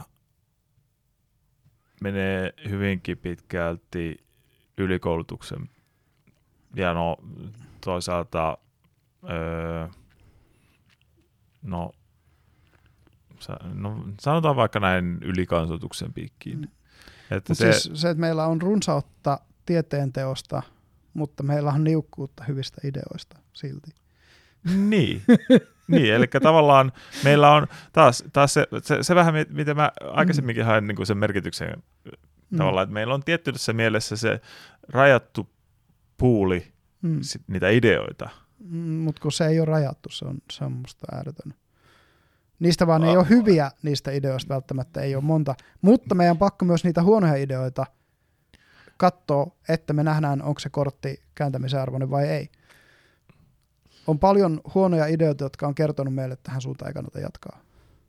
No paitsi ongelma menee sitten siinä, siinä taas, että kun joku on investoinut tarpeeksi sinne huonoin idean Mm. suuntaan, niin tota, Niin se ei ole valmis haastamaan omaa ajattelua, joka on taas ihmispsykologian heikkouksia. Mutta mut se, se, ja sitten kun se ei taas rajoitu pelkästään yhteen, vaan Mm. sitten on näitä kokonaisia niin kuin, Koulukuntia esimerkiksi. just. No vaikka hyvä esimerkki on tämä nykyinen vallalla oleva postmodernismi. Mm. Postmodernismi haastavat tiedemiehet ajetaan, niin kuin just Erik ja, ja Brett Weinsteinille on molemmille käynyt. Että ne on ajettu sinne oman tiedeyhteisönsä Mm, ulkopuolelle. Er- Erik ei ollut, E- Erik ei, Erikin tapauksessahan se ei ollut mikään postmodernismi. Se oli vaan ihan niin kuin ahneus. Voi olla, en tiedä. tiedä mutta tota, Ja se, mä en muista, missä Mm. podcastissa se kuvasi sen, että miten se niin kuin, tavallaan vittuuntui siihen akademiaan. Ja sit se, joo, tot, niin, no siis kun se suljettiin tietyllä tavalla ulkopuolelle siitä, ää, se, no kun siis se, se, se, se, se koska se pul- puljaaminen, Mm. öö, mikä siellä oikeasti tapahtuu, se, että ideoiden Mm. varastaminen, niin se on niin, niin ta- tavallaan niin kuin, niin koska taas niitä ideoita on, niitä kelpoisia, käyttökelpoisia ideoita, Mm. kun, se, siis, kun se sanot, että ideoita on ääretön määrä, Mm. niin joo, mutta kun sitten se tavallaan se konteksti, missä niistä ide, Mm. mitkä sopii johonkin, ideoiden Mm. määrä, mitkä sopii tiettyyn kontekstiin, on kuitenkin Mm. käytännössä Mm. rajallinen. Se, se, se riippuu se konteksti tavallaan. No sanoisin sitä- enemmänkin, että siihen tiettyyn paradigmaan liittyviä ideoiden määrä on rajallinen. Mm. Et jos mietitään vaikka sitä, että meillä oli newtonilainen mekanistinen paradigma ennen fysiikassa, siinä Mm. oli rajattu määrä ideoita, mitä voitiin käsitellä, ja sen takia just oli se Yhdys, tätä Ameri, mikä tämä Amerikan fyysikkoliiton johtaja vuonna 1898 sanoi, että fysiikka käytännössä tietää jo kaiken, meidän tarvii enää vaan niin kuin viilata nämä parhaat pisteet paikalleen. 20 vuotta myöhemmin Einstein rajatti pankin, ja siitä 15 vuotta myöhemmin Bohr ja kumppanit rajatti pankin vielä uudestaan, eli tuli, tuli sekä tota, Mm. suhteellisuusteoriaa että sitten kvanttiteoriaa. Ja, ja tämmöisiä tieteellisiä läpimurtoja ei juurikaan ole tapahtunut just nimenomaan näissä perusfysikaalisissa tieteissä Mm. käytännössä 50-70 vuoteen. Mutta että se, että tavallaan onko siihen nyt ratkaisu oikeasti, että nyt ajatellaan, että nyt meillä olisi vaikka olemassa 10 000 fyysikkoa, Hmm. niin onko siihen ratkaisu 100 000 fyysikkoa?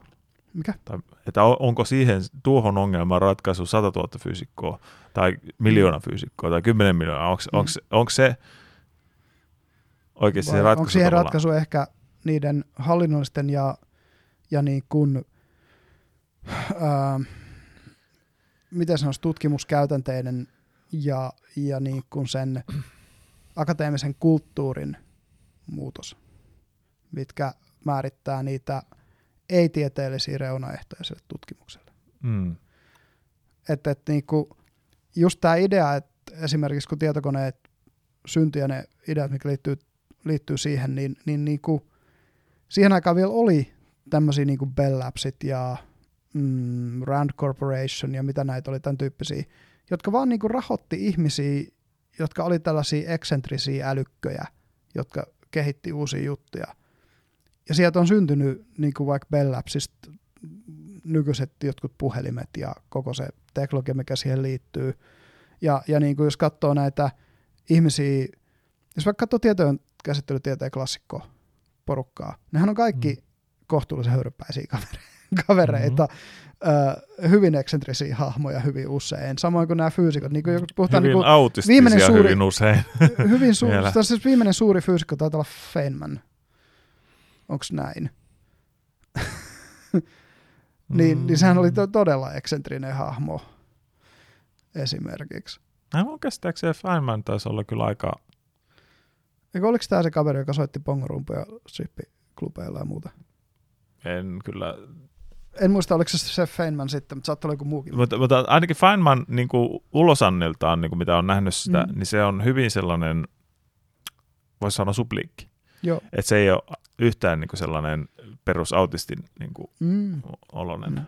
Mitä sitten taas oli vissiin, vissiin just tämä, no esimerkiksi äh, Turing. Joo, Alan Turingin. Sehän se- oli vissiin ihan täys autisti. Varmaan joo, ihan mahdollisesti. Mutta tosiaan, joo, niin, niin, niin mikä tekee, tai mitä, mikä, mitä niin kuin tässä autismin kirjossa on, on se, että yksi, yksi, mitä siinä ihmiset ei ymmärrä, on sosiaaliset konventiot. Ja sitten kun ne ei ymmärrä niitä sosiaalisia konventioita, niin ne pystyy rikkoon niitä. Et, et niin kuin, ja sen takia just vaikka se tyyppi, joka Googlella joutuu ongelmiin, muistaakseni tämän? Mm, Damore oli se sukunimi, en muista etunimiä. Joo, James. James Damore, joo. joo. James Damore, ja joka niinku, oli se, että hei, mulla on näitä, te esitet tämmöisiä ratkaisuja tässä diversiteetti DEI-meetingissä, niin mulla olisi näitä ratkaisuja, ehdotuksia tähän. Koska se, se, ei se niinku tajunnut, että se sosiaalinen konteksti on se, että se porukka on siellä niinku käytännössä kuuntelemassa uusia uusimpia sosiaalisia virtauksia, jotka on tulossa yhtiön tai, tai, käytänteisiin. Tai se ei tajunnut, että kyseessä on... Öö, Indoktrinaatio Niin, tai... Poliittinen indoktrinaatio. Tai miksikä niinku, miksikä niinku Jumala, Jumalan palvelussa voisi kuvata, niin kuin, että kirkossa, mm. että se, se ei, että jos sä jos niin. menet no, siis kirkossa siis Jumalan palvelukseen, niin se pappi ei odota, että sä, sä tulet seuraavana päivänä, hei tässä on muuten vastaukset kaikkiin näihin. Se on saarnassa, saarnassa se tota, tossa noin menit vikaan ja, ja tossa menit vikaan, niin. että okei, nykyään sitä ei välttämättä tapahtuisi hirveän pahaa, mutta että 500 vuotta sitten se olisi pääty roviolle. No noin suunnilleen joo. Tai siis niitä päätyy roviolle. mm. tai, tai, tai, Koska on, teologia historia on täynnä myös ajattelijoita, jotka ovat kyseenalaistaneet dogman ja niin, joutuneet niin, no, tähän. No esimerkiksi tota, Luther. No esim. Sehän Luther. nyt oli, että Joo, Lutherilla on... oli tarpeeksi isot maalliset suojelijat, että sillä ei käynyt ihan niin huonosti. Mutta... Tosin, mm. öö, muista, mikä tämä oli, tämä oli joku, en tiedä, onko se kuullut tästä, mm. mutta tota, öö, se oli joskus muutaman vuotta sitten Ranskassa, mm Tämä nyt menee taas ihan tangentille, ihan, joo, mutta kun joo.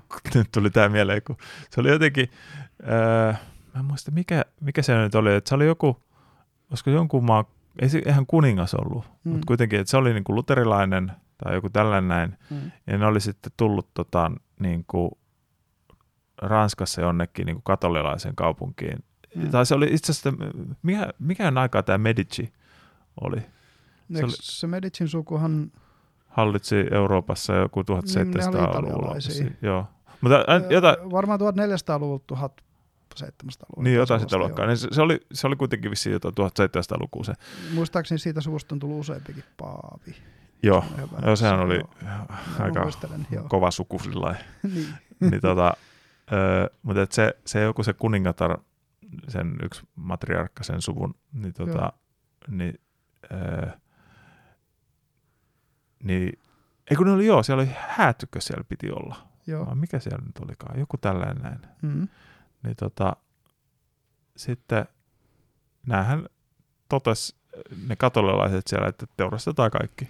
Mm. Ja se arvio, mitä ne teurasti siinä niin kuin, onko se 48 tunnin aikana mm. niitä luterilaisia, niin tai siis saattoi olla myös, myös niin kuin näitä Muita protestantteja. Muitakin joo. protestantteja, mutta että, no sanotaan niin, että protestantteja, mitä nyt teurasti, niin oli joku arviot, korkeammat arviot on jossain useammassa kymmenessä tuhannessa, ja konser, konservatiivisimmat arviot on jossain muutamassa tuhannessa muistaakseni. Kuulostaa täältä Red Wedding. Oli aika, aika... Mutta tosiaan tota, musta hauskaa, että me on päädytty tämän runsauden ja ää, niukkuuden kohdalla kuitenkin taas puhumaan taas kerran ihmispsykologiasta.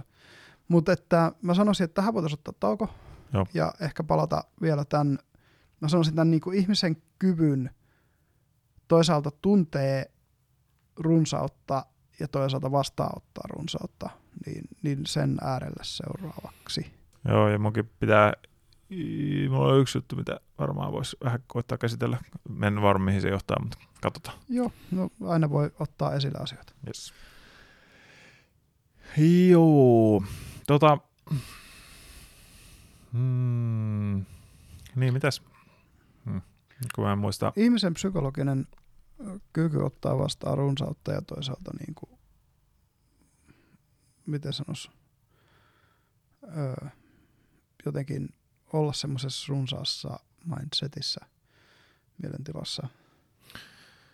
Um, no kun tuossa on vähän se tavallaan, tai kun se toi runsauden öö, niin kun mielentila on erittäin hyödyllinen tavallaan niin kun yksilön kannalta Mm. varsinkin. Mm.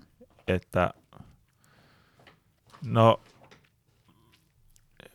tai varsinkin jos se on totta, Mm. mutta että myös tämä näin kuin fake it till you make it tai, tai niin kuin tämä, Mm. että ajattelee niin kuin, vähän niin kuin tämä, mikä olisi tämä metaforien totuus, Mm. niin siltä kantilta, että, että tota, tai, tai yleensäkin, jos sun öö, sanotaan itsevarmuus, itseluottamus, kaikki nämä on niin kuin, kuin sä olisit miljardööri tyyliin. Mm.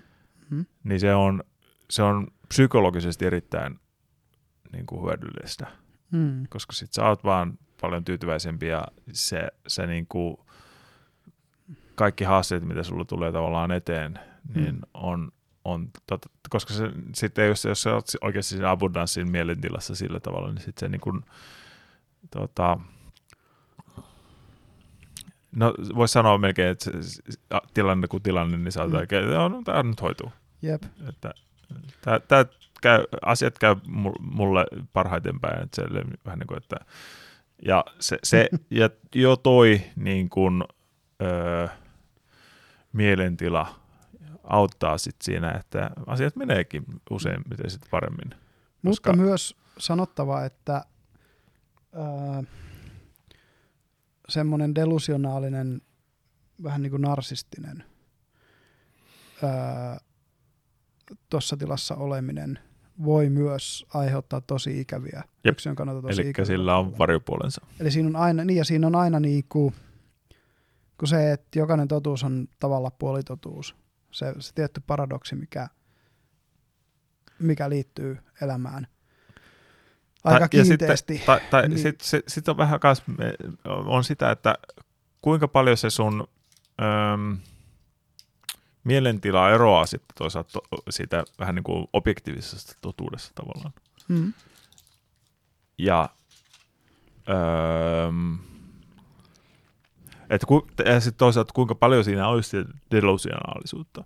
Tavallaan se, että jos sä tunnet olosi vähän niin kuin, kuin miljardööriksi tai mi- Mm. miten sen sanoiskaan, niin kuin, että sun itsevarmuus, itseluottamus, kaikki on Mm. niin kuin s- sillä tasolla tavallaan, että sulla olisi Mm. niin kuin, tavallaan kaikki hoituu vaan. Mm.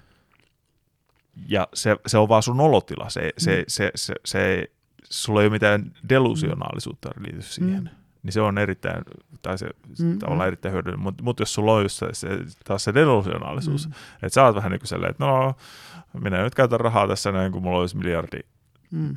euroa tuossa pankkitilillä ja Mm. siinä tulee vaan sitten se todellisuus tulee vasten kasvoja Joo. aika, aika ikävästi, aika nopeasti. Ja toi on maanisten ihmisten iso ongelma. Mm. En niin kuin, koska se, ja man, maniahan on äärimmäisen positiivinen mielentila. Mm. Mutta se on just se ongelma, että niinku palkka, shekki saattaa hävitä kolmessa tai, tai niinku pa- palkkarahat saattaa hävitä kolmessa päivässä. ja Ja sitten, sitten sun pitäisi loppukuukausi kuitenkin elää. ja sitten siihen varmaan tuosta syystä sitten liittyy usein sitten se depressiivisyys. Joo, mutta ei aina. Ja, ja tota, mutta et, joo, se on, ää, ja sitten on tietysti tämä mania muuta megalomania. Ää, ja, ja tota, mm, megalomaanikolla on myös kyllä taipumusta monesti pärjätä elämässä. Mm. Ei siinä, että et se on, mutta tota, ää, joo, siis se, että et, et, mä näkisin sen niinku terveen muodon tuosta olevan nimenomaan se, että sulla on esimerkiksi se, että tavallaan rajaton kiitollisuus. Eli se, että niinku sä saat aina löytää sun elämästä asioita, mistä sä oot kiitollinen.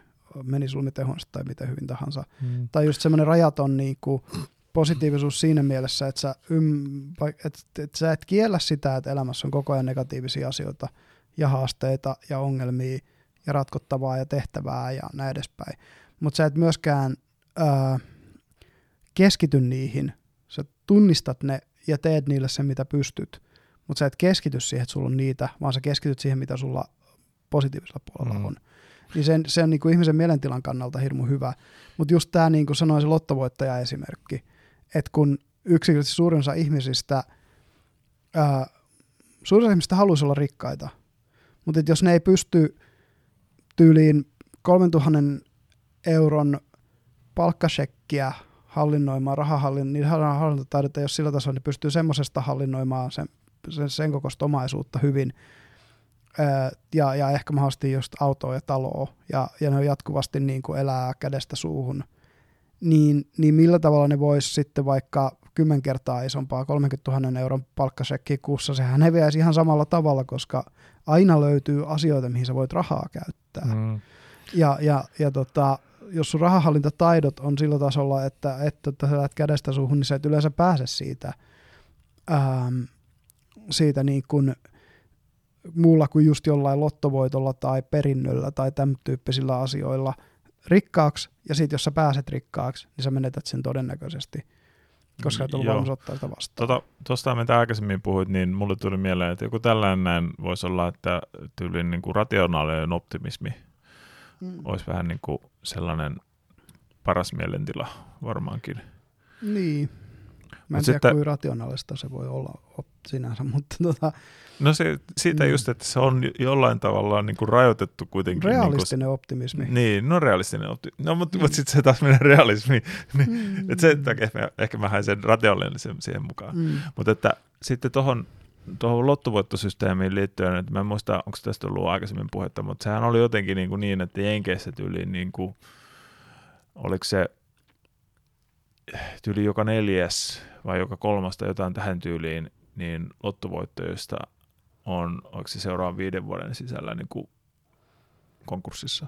Mm. Joo, mä oon käsittänyt, että se on isompikin se määrä, mutta... Joo, mutta se on, se on erittäin iso ja, ja Joo, vielä niin, että tosi... viiden vuoden sisällä yli 9 prosenttia on menettänyt ne ylimääräiset rahat.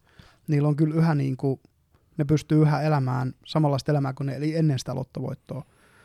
Mutta ne menettää kaiken sen ylimääräisen, koska ne ei ole tehnyt sillä mitään hyödyllistä. Mutta mut se ei ole ihan ihan noinkaan yksinkertaista. Mm. Tavallaan, koska öö, mikä, mikä tekee y, yksi iso juttu, mikä on haasteellinen mm. varsinkin Jenkkilässä, mm. on tota, nämä haaskalinnut. Mm.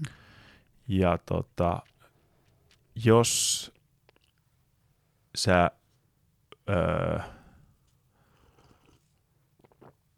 et pidä sitä lottovoittoa mm. omana tietonasi ja erittäin, mm. erittäin, jotenkin saa rajattua sitä tietoa, niin kuin, mm. ettei se pääse leviämään.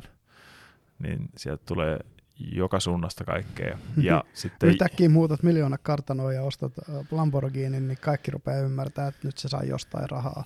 Joo, ja sitten yksi, mikä on sitten ollut koitunut monen ongelmaksi, on ihan vaan oikeusjutut, jotka mm sieltä tulee niin kuin ihan perusteettomia niin kuin oikeusjuttuja, ja sitten siihen palaa ihan helvetisti rahaa niihin asianajoihin, että se, se niin kuin puolustaa tavallaan mm. itseäsi. Ja sitten kun se ei välttämättä rajo- tai usein rajoitutkaan, vaan että joku yksi pahan suopainen haaskalintu haastaa sut oikeuteen mm. pussit perusteen, vaan että sieltä tuleekin yli kymmenen. Mm. Mm. Niin tyyliin tämmöisiin asianajokuluihin voi mennä hyvinkin mm. iso osa sit siitä siitä Joo, pahimmassa tapauksessa. Niin kuin, ja sitten siitä on tietenkin se, että on myös sitä, että okei, että sitten tulee niitä lähisukulaisia, että no mä ostanpa nyt äidille ja isälle uuden talon ja autot mm. ja ja veljelle ja siskolle, mm. ja no, miten toi on serkkukin, otan mm. serkkukin. Toisaalta ja... siinä vaiheessa se omaisuus usein jää kyllä sit olemassa olevaksi, koska sitten se on käytetty johonkin sellaiseen materiaaliseen, mikä on säilyvää niin kuin kiinteistöihin ja maahan. No joo, mutta sitten... sitten mutta se, se vauraus ei, ei pysy sulla semmoisena niin kuin henkilökohtaisena käyttömahdollisuutena mm. tai tämmöisenä, tai se ei mene mihinkään henkilökohtaisesti tuottavaan siis esimerkiksi sijoituksiin, jotka tuottaisi jatkuvaa, mm. jatkuvia Mutta ää, sitten, tuloja. no autothan ne menettää arvonsa nopeasti. Jep.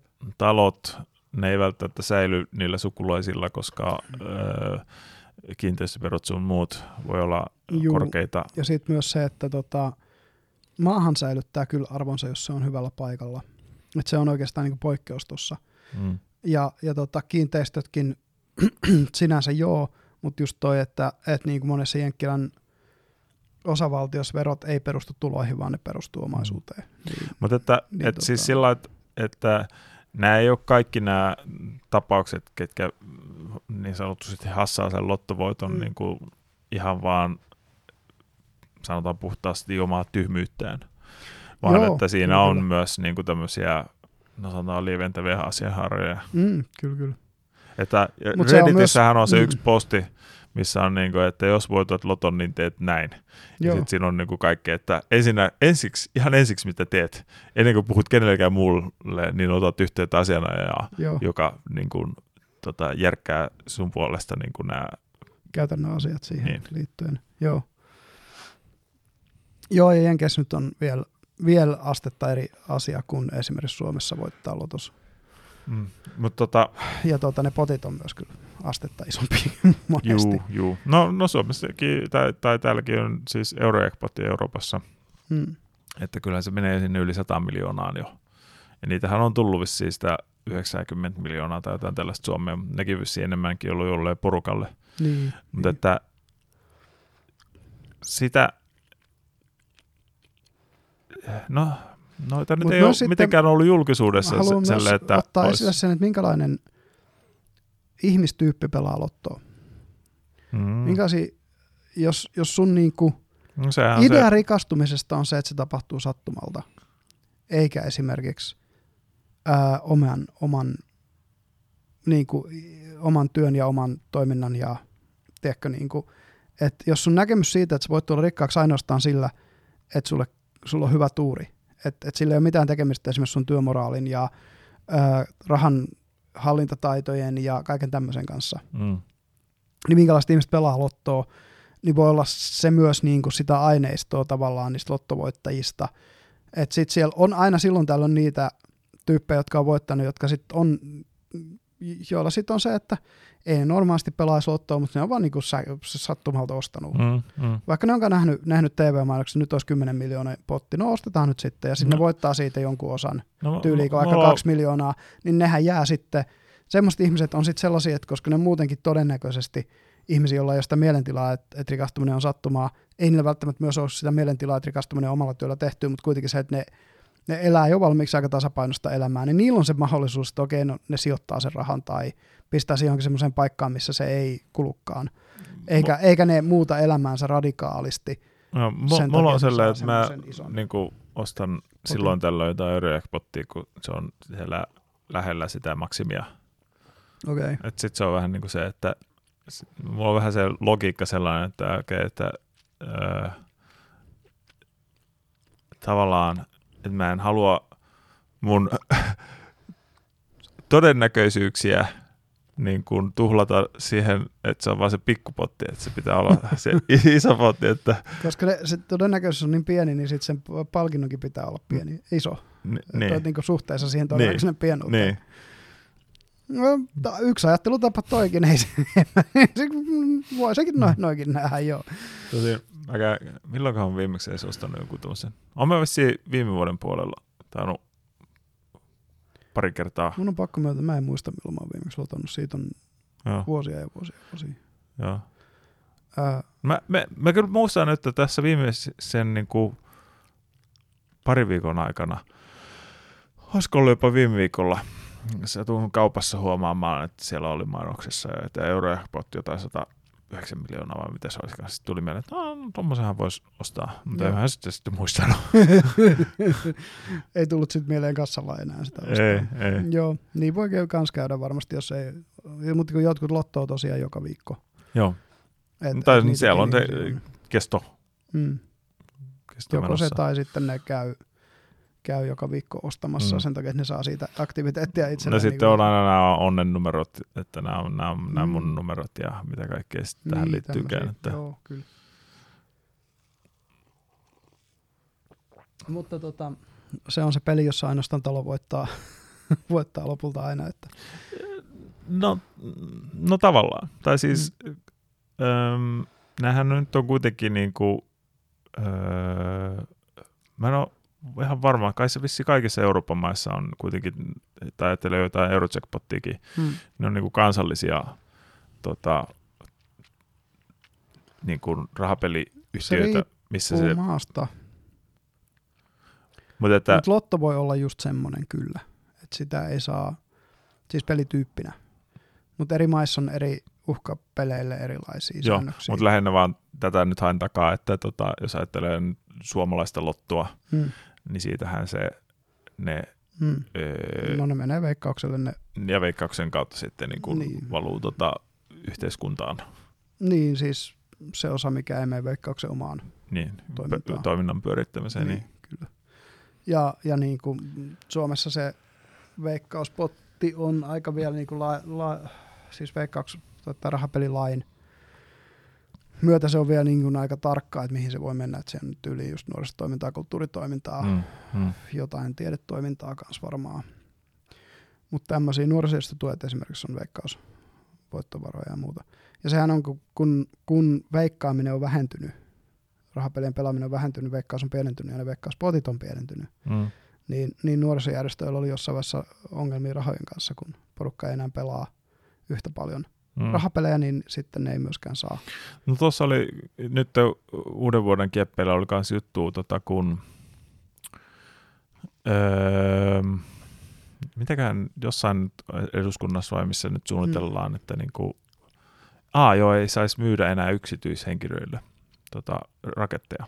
Aa, Niin tota, se kun on ollut näiden urheilu tota, järjestöjen niin kun, mm, toimintaa se Kyllä, niiden kyllä. rakettien myynti. Niin ne on saanut Joo. nuorisotoimintaan rahaa ja muuta sit, Mm, sitä kyllä. kautta, että sitten jos tämä lopetetaan, niin sit, siinä menee erittäin iso niin kuin rahanlähde näille. Niin Joo, kuin, se on totta. Sitä, se on usein harrastusjärjestöt, jotka niitä tekee. joo. Ja harrastusjärjestöt, no joo, mutta mut anyway, niin, niin ollaan sen verran sivupolulla, että jos palataan takaisin siihen, että et tota, mikä se ihmisen kyvy, kyky elää runsaudessa on, että et, musta tuntuu, että se vaatii henkilökohtaisen paradigman muutosta. No kun, jos, no kun, mä en, ehkä, mm. tää nyt tähän me ei ehkä päästy tuossa noin aikaisemmin, Mm. mutta että, että nyt jos ajatellaan oikeasti sitä superälymaailmaa, Mm. missä oikeasti niin kuin kaikki käytännössä vaan elää tota, Mm. niin kuin, ö, mikä tämä on perustulon varassa. Mm. Tai että niin kuin, tai, tai ajatellaan, tai no, itse asiassa me ollaan joskus aikaisemmin sivutettu sitä Star Trek-maailmaa, missä Mm. on niin kuin replikaattoritkin. Jep. Että ajatellaan, että me päästäisiin tavallaan siihen tilanteeseen. No Mm. silloin sä san- sanoit, että se, se menisi sit siihen, että sitten olisi näitä Star Trek-meininkiä, että sitten tutkitaan eri planeettoja ja sitä, sieltä kautta niin kuin löytyisi sitä niin kuin merkitystä. Mutta että, Niin ja siis se, että ihmiset, siinähän se ihmisenä kehittyminen on niiden se ykkös prioriteetti. Tai tyyli ammatillinen kehittyminen ja tämän mu, tyyppistä mu, asiaa. mutta kun taas kun mitä ammatteja ei ole, koska te- tekoäly tekee kaiken. Niin, no joo. Tekoäly robotit tekee Trekissähän kaiken. niin ei oo. Joo, joo, mutta että nyt, Mm. nyt ajatellaan tätä tämmöistä Mm. skenaarioita, Mm. mitä mä haen takaa. Eli Niin, mä en tiedä, se on hyvä kysymys, että menisikö se kirurgia ei siihen. tarvitse, koska robotit ja tekoäly Mm. tekee kaiken. Mä mietin, että menisikö se siihen, että äh, ensinnäkin meillä olisi joku joukko ihmisiä, jotka ryyppää ja kuosaa itsensä hengiltä. Mm-hmm. Että se vaan menee siihen niin kuin äärimmäisen mielihyvän hakemiseen, koska se on saatavilla tällä tavalla. No Ja- se on se replikaattori, sanoo silleen, että no niin, pistäpäs siitä vähän kokkainia ja Niin, heroiinia ja, ja amfetamiinia. tämä sopiva haluat. koktaili mulle. Että, Niin, just, tai, tai jotain rahoittavia lääkkeitä. Tai, Niin.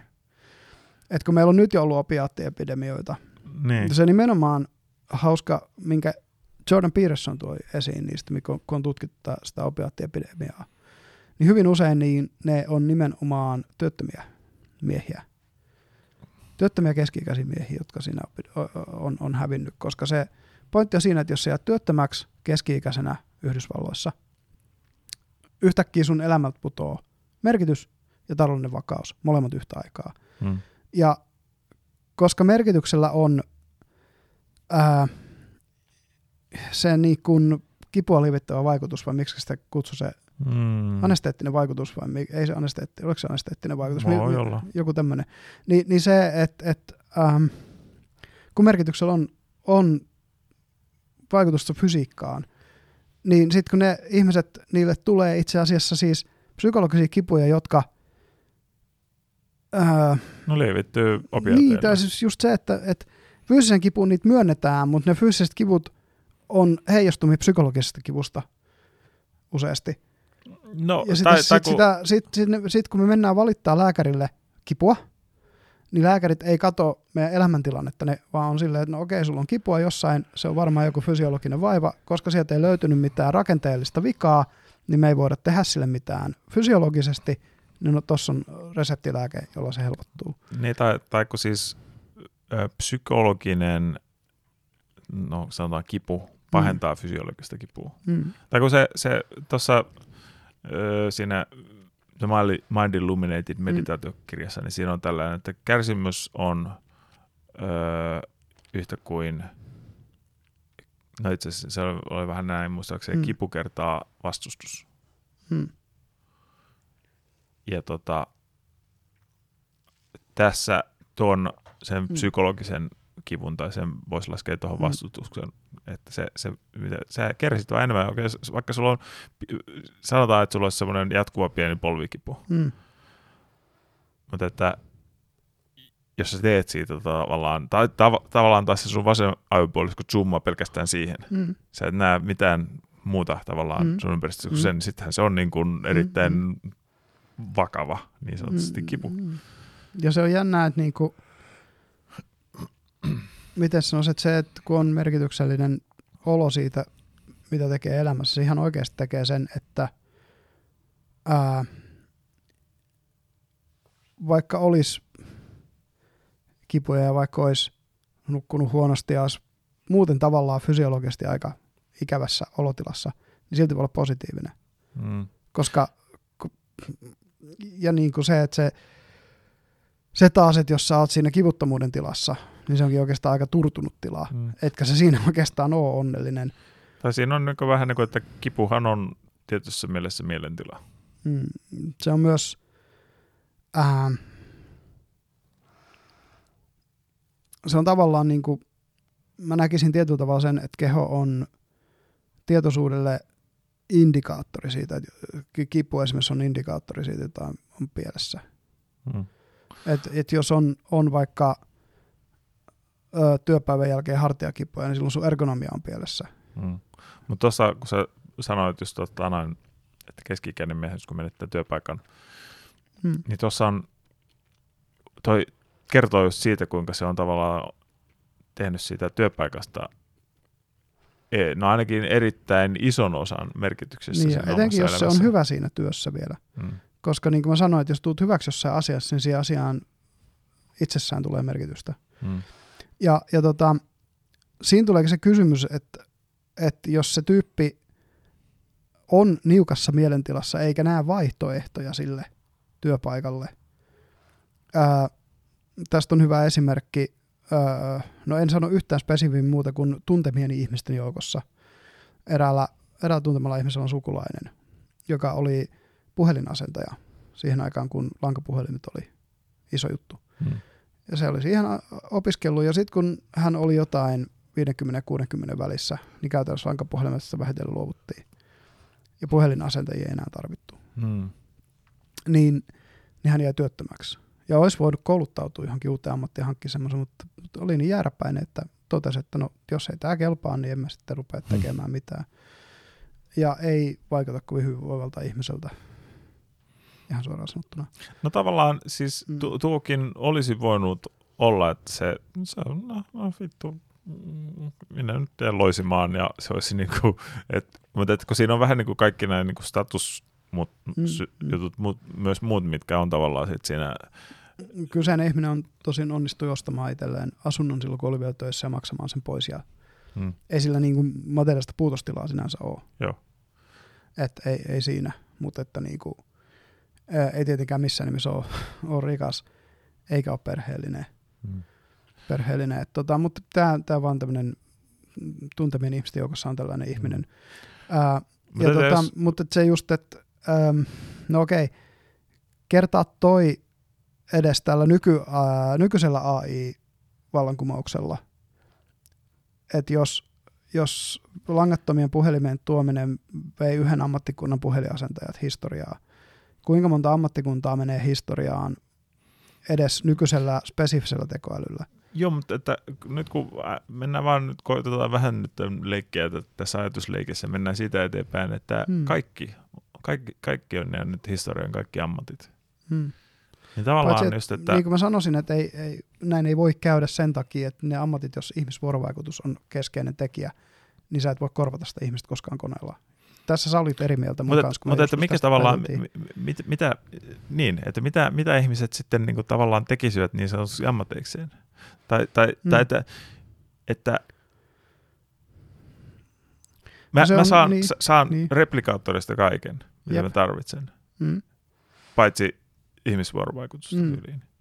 Niin mitä sä voit mulle tavallaan tarjota, mitä, tai Oletatko sä, että jos sä tekisit tätä podcastia tekoälyn kanssa, niin se olisi yhtä mielenkiintoista kuin sen tekeminen toisen ihmisen kanssa? Siinä on se kysymys, mitä, mitä, mitä me voidaan toisillemme tarjota tässä tilanteessa, kun me nyt keskustellaan. mitä Mut teko... kun- ä- ä- Mä oletan, että tekoäly ei voisi koskaan tarjota meille sitä. Mut kun vaikka kuinka hieno se, agi ei ole, se ei ole se, mitä mä haen ehkä takaa, vaan Mm. että, että mitä me tavallaan tässä podcastia tehdessä voitaisiin tarjota, mitä tekoäly ei tarjoa heille. Se on hyvä kysymys. Mä oletan, Ei että se, että etteikö me tästä näin on- saataisiin, mutta, että, Mm. mm. tai, mutta sitten sit, sit, siinä on vähän niin kuin se, että, että koska käytännössä sanotaan näin, että, että kaikki mitä tekoäly pystyisi tarjoamaan olisi paljon mielenkiintoisempaa kuin meidän, meidän jutut. Eli meillä ei olisi Mut yhtään oisko se? yleisöä, niin miksi, miksi me tavallaan äänitettäisiin näitä No me keskusteluja? keskustelemaan Miksi, näitä keskusteluja huomattavasti ennen kuin meillä oli yleisöä. just, just, just, just. mutta että, että just tavallaan siinä Ehkä tässä me ei vaan äänitettäisi näitä, vaan me istuttaisiin- abundanssin Mm. tota, niin kuin, tota, replikaattorimaailmassa, niin meillä ei olisi mitään syytä alkaa äänittämään. Me oltaisiin Mm. pidetty vaan meidän keskustelut Mm. kahdenkeskisinä käytännössä. Tai sitten joskus muut, mu, silloin tavat- tavattaisiin jotain muita ihmisiä, kenen kanssa, mm. kanssa keskusteltaisiin. Niin kuin. Mutta että, Mutta toisaalta Tavallaan- mä oletan, että ää, se on hyvä kysymys, että voiko se tekoäly generoida jotain, joka on mielenkiintoisempaa kuin se, mitä toiset ihmiset tekee ihmisille. no kun se menisi taas siihen vähän niin kuin Better Than Life. No se on, joo, ja se, se on eräänlainen ongelma. Tosin siinä Shadowrun maailmassakin se Better Than Life ei ole kuitenkaan laajalle levinnyt addiktio. Se on kuitenkin samalla tavalla kuin meillä heroiniaddiktio ei ole laajalle levinnyt addiktio, vaikka mikään ää, ei varmaan tuota niin paljon sellaista turuttunutta mielihyvää kuin heroiini, mä oletan. Niin, niin en tiedä, kun ne kokeilu, mutta, mm. Mutta et niinku, ää, ei mulla ole mitään edes niinku halua ollut kokeilla heroiinia Mm. koskaan. Vaikka on ollut tietoinen jo varmaan 20 vuotta siitä, että tämmöinen asia on olemassa. Mutta kun se, se, mitä vähän, ehkä vähän ajan takaa, Mm. että kun Et, katsoisiko ne ihmiset Että- mieluummin simuloituja ää, TV-sarjoja kuin ää, vaikka tosi TVtä, mitä nykyisin paljon porukka tuijottaa. Koska se on ne toiset apinat, jotka tekee itsensä naurualaseksi. tai, tai Koska ihmiset voi tarjota yhden asian, mitä mä oletan, että koneet ei voi koskaan tarjota, on irrationaalisuus. Um, mm, no mä en tohon osaa ehkä ottaa kantaa, Mm. mutta että no kun, no kun ajatellaan jo nykyään Mm. on tätä näin, että äh, sarjojen elokuvien käsikirjoittajat on huolissaan siitä, että nämä tekoälyt korvaa niiden työt. Joo, ja sen lisäksi ää, näyttelijät on huolissaan, että kaikki taustat muuttuu generoiduiksi niin, että, että myöskin taustanäyttelijöiden työt häviää. Niin, Siitähän siinä näyttelijöiden lakossa oli kysymys. joo. Et, Niin. et, kun el- elokuvissa on valtavia määriä näyttelijöitä, siinä lopussahan tulee lopputekstit, missä on ne kaikki ekstrat, Yleensä siinä on kourallinen päähenkilöitä ja sitten hirveä määrä ekstroja, jotka on kaikissa niin joo. kohtauksissa siellä taustalla vaikka juomassa kahvia jossain kahvilassa. Mutta sitten, sitten kun ajatellaan nyt, että nyt on näitä Instagram-malleja, jotka on Mm. tekoälyn luomia, Niin on joo. Ja niillä on oikeasti tuhansia seuraajia, ja ne tuottaa Mm. niin kuin kymmeniä Varmaan tuhansia satoja kuussa. tuhansia, ellei miljooniakin seuraajia. Joo, joo, mutta että, Mm. näitä on näitä esimerkkejä, mitkä helposti tuottaa 10 tonnia ja sitten on se replika AI, mikä on vissiin kanssa ihan kannattava bisnes. Niin, niin, niin nämä on vielä niin kuin Mm. siis selle, että, Ne on ihan lapsen kenkissä olevia teknologioita vielä. niin, Jep. että meillä nyt on, mikä on se lapsen kengä, että meillä alkaa olemaan niin kuin tekoäly, joka pystyy tuottaa käsikirjoituksia. Mm. Tekoäly, joka pystyy tuottaa tämmöisiä niin kuin virtuaalisia Mm. mm. öö, tota, influenssereita. Mm. Ja siitä seuraava askel on se, että se virtuaalinen influensseri onkin liikkuva. Niin, ja mahdollisesti vielä niin, että se on virtuaalitodellisuudessa, lisätään Mm. näitä kerroksia siihen. Ja että se on vielä sitten näyttelijä. Eli sitten Mm. onkin kokonaan tekoälyn tuottama elokuva, Mm. TV-sarja ja niin poispäin. Mm-hmm. Niin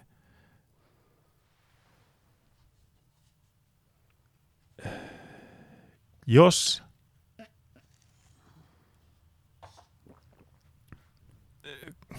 kun tavallaan se tekoälyn tuottama kokemus Mm. on paras, mitä sä oot koskaan kokenut. Paras Mm. elokuva, mikä Mm. sä oot koskaan nähnyt. Ja siinä Mm. ei ole yhtään mitään ihmistä ollut koskaan sen kanssa tekemisissä. Niin okei, joo. Kyllä me nykyäänkin katsotaan niinku tavallaan niitä huonompia elokuvia. Mm. Että okei, joo, että sitten olisi Siis- niinku visais... Mietin nyt, mikä on se niinku enemmänkin se niinku pienin yhteinen nimittäjä, niin se on just joku tosi TV ja, ja niinku todella aika niinku matalan, matalan tuotanto. No, mutta pysytään, pysytään, nyt, pysytään nyt tässä elokuvamaailmassa nyt vielä toistaiseksi. Joo, Että, että sitten on näitä, näitä niinku, ei ole niin hyviä elokuvia, mutta että, että mm. vähän niin kuin, koska on taas sitä Mm. kontentista on huutava pula, tai alkaa olemaan jo. Uudessa- siitä on niin älytön runsaus, että mä en kerki katsoa kaikkea, mitä mä haluaisin katsoa. Joo, mutta Taas. Yksi syy, miksi mä en katso elokuvia, on se, että on niin paljon hyviä podcasteja, niin paljon hyviä niin kuin sisällöntuottajia, joita, jo, joita mä seuraan mieluummin kuin se, että katsoisin TV-sarjoja tai... mut nyt, mä, nyt, mä en puhu, elokuvia. nyt mä en puhu tota, y- yksilön tasolla, vaan puhun Mm. Niin kuin yhteiskunnan Mm. tasolla. Mm. Että no esimerkiksi Netflixi. Mm. No tuossa oli just tämä, että Netflix käytti 55 miljoonaa sarjaan, jota ei koskaan tota, tuotettu. Joo. Se, se tyyppi osti sillä urheiluautoja ja tällaisia näin, Mm. kuka niin kuin olisi vähän niin kuin se showrunneri. Mm. Ja sanoi, että joo, että ei, nyt, nyt jos ette lähetä lisää rahaa, niin tota, tämä, tämä, menee, kaikki menee mönkään. Ja sitten visi Mm. rahaa, rahaa menemään. Ja, Ja sitten niin, 55 mikä tää miljoonaa oli? kohdalla, että hei, otas nyt, mitäs vittua. Ja, niin. Investment bias vai mikä se on joo, se? niin, niin, niin, että tavallaan niin kuin, tämä mediateollisuus ainakin kokee sen niin kuin Mm. just. Ja, ja kyllä se niin kuin, Mä se yritän- vaikka sä et niin. tavallaan sitä koe Mm. sitä, sitä kontentti Mm. niin kuin pulaa, niin se, se näkyy kyllä medi- mediateollisuudessa ja yhteiskunnassa. Niin, Ehkä semmoisesta kontentista, joka olisi suurelle yleisölle suosittua, niin voi olla pulaa. Ehkä, ja tosi TV lienee yksi vastauksista, mitä mediateollisuus on sille löytänyt. mutta että nyt mähän tavallaan sitä takaa, että, että kun se tekoäly pystyisi saturoimaan nämä Mm. kaikki tasot, Mm. että se, että sä menisit sitten katsomaan elokuvan, joka on Mm. täysin ihmisvoimin tuotettu, Mm. niin sun pitäisi arvostaa sitä, että se on täysin Mm. mm. ihmisvoinnin tuotettu tavallaan niin sanotusti Mm. kaiken Mm. muun yli. Kyllä. Mutta että, Tai sitten, jos sä meet vaikka keikalle. mutta että sitten silti voi olla se, että ähäkutti, eipäs ollutkaan ihmisiä. Niin. Niin toisaalta sitten, jos miettii, että, että vaikka niin kuin mennään DJ-keikalle, me ollaan molemmat sellaisilla käyty, Mm. eihän se tee muuta kuin pyörittelee levyiltä niitä biisejä, mitä se on joskus aikaisemmin Mm. äänittänyt. Mutta silti se on ihan vitun hauskaa. No kun, mutta kun se ei ole se... Siis sit, mä yritän myös tuoda se esiin, että ihmiset on irrationaalisia, että se, että kuinka, niinku, kuinka tahansa saturoitunut joku AI-landscape on, ja vaikka se olisi kuinka tavallaan niin kuin parempi juttu, niin silti on aina niitä ihmisiä, jotka on silleen, että no en mä tota halua. Joo, mutta että tavallaan nyt taas ajatellaan tuota Mm. DJ-juttuakin, Hmm. että sitten on, no taas voisi olla se häkutti, että aha, Niin. se onkin vaan hologrammi tuolla, hologrammeja DJ tavallaan. Tai sitten, Mm, sitten mm. se, että jos menee jonne klubille, niin tota, tai perus, perus niin kuin Mm, baari, baariklubille, niin sä oot tietoinen, että siellä on se DJ, joka pyörittelee Mm. niitä, tai se ei ole, mutta, mutta sä, menet, sä, sä menet muista syistä sinne, sinne klubille, kuin että se, Joo, ellei se siis erikseen mene DJ-keikalle Just. jonkun nim- nimekkään DJ-keikalle. Niin. Ja mikä ero on esimerkiksi sillä perjantai-iltaisin jossain Loucesterissa levyjä pyörittävällä nimettömällä DJllä ja sillä ää, jollain aviisilla, no aviisi taisi joku olla, mutta, mutta vastaavalla tällaisella mutta se, sehän tekee myös omaa musiikkia. tai mm, kellä tahansa ne tekee omaa musiikkia. Niin, no joo, okei, ne tekee omaa musiikkia, ne parhaat DJt, se on totta, totta melkein kaikki. Et se on ehkä se ero sitten, joo. Mutta mut, mut kuitenkin, että et tota, niiden taidot soittaa sitä musiikkia siellä lavalla ei ole sen, se, se että jos sulla on ö, joku toinen DJ soittamassa Aviisin musiikkia, Aviisi itse soittamassa musiikkia, niin kyllä siihen liittyy muut tekijät kuin se, että et, et, ö, sä haluat kuitenkin se, että se on se. Ka- Kaikki haluaa, että se on kuitenkin se. Vaikka se soittaisi tarkalleen saman setin tarkalleen samalla tavalla, niin kaikki haluaa, että se on se tö-kaveri, joka mut- sitä on mut siihen, Mutta siihen on, siinä on sitten äh, monta muuta psykologista tekijää. Mm. On esimerkiksi se, että sä oot maksanut sitä aidosta avisista silloin, kun se on ollut vielä elossa, että yli Mm. sen sen lipuista vastaan sitten se Mm. joku toinen, joka 10 euron pääsymaksu, joka Niin. olisi muutenkin klubilla tullut vastaan Niin. ovella. Kyllä. Tai narikka, mikä maksu se nyt onkaan. että tässä on niinku, tavallaan niinku, niin monta tekijää mm. tavallaan, jotka Jep. niinku, vaikuttaa siihen psykologiaan, että miten sä niinku siitä tilanteesta niinku nautit. Joo, ja siis sillä Dan Arielyllä on se kirja, se Predictably Unpredictable, joka just puhuu tästä irrationaalisesta, ihmisten irrationaalisesta. Siinäkin on tiettyjä patterneja, että siinä mielessä kyllä, jos tekoäly pystyy ymmärtämään ihmisen irrationaalisuutta ja vastaamaan siihen, niin sen mikä ettei. Mutta et se, että et just tosiaan niin kun me miet, mietitään tällaisia niin etenkin ilmiöitä, joista tulee niin sanottuja kultti-ilmiöitä, niin kuin vaikka kaurismäkidikkarit tai no nykyisin ei voi sanoa enää, että tota, toi Quentin Tarantino olisi niin hirmu va- ää, kaukana valtavirrasta, se on aika valtavirta ohjaaja jo, koska se on niin iso, isosti suosittu. Mm. Mutta tämmöisiä niin ohjaajia, jotka tavallaan on suosittu, mutta tavallaan ei ole. Siis, siis jolla on tietty sellainen kulttiseuraajakunta. Se John Carpenter on aika hyvä, hyvä ää, musta tuntuu niin kuin, voiko sitä nyt sanoa kauhuohjaajaksi, mutta kuitenkin on sitten kauhuelokuvia, siis Mm, oikeasti mm. kauhu, hyviä kauhuelokuviakin, mutta pääasiassa se on niin kuin enemmän splatteria ja Mm. tämmöistä. Ja näillä on niinku, tämmöisillä ihmisillä on kuitenkin niinku ne fanikuntaset, jotka sattuu just tykkäämään siitä. Mä en tiedä sitten sit tietysti, jos se tekoäly vaan saturoisi kaiken, ka- kaikki tämmöiset nichit. Niin, Löytäis ne ja saturois tai, ne. Siis, Niin- tai, niin- tai, tai, koska sitten, siis sehän te, te, te, tekoälysysteemikin rakentaisi käytännössä jotain tiettyjä avatareja, Hmm. kuka olisi niin kuin sen ajan Tom Cruise.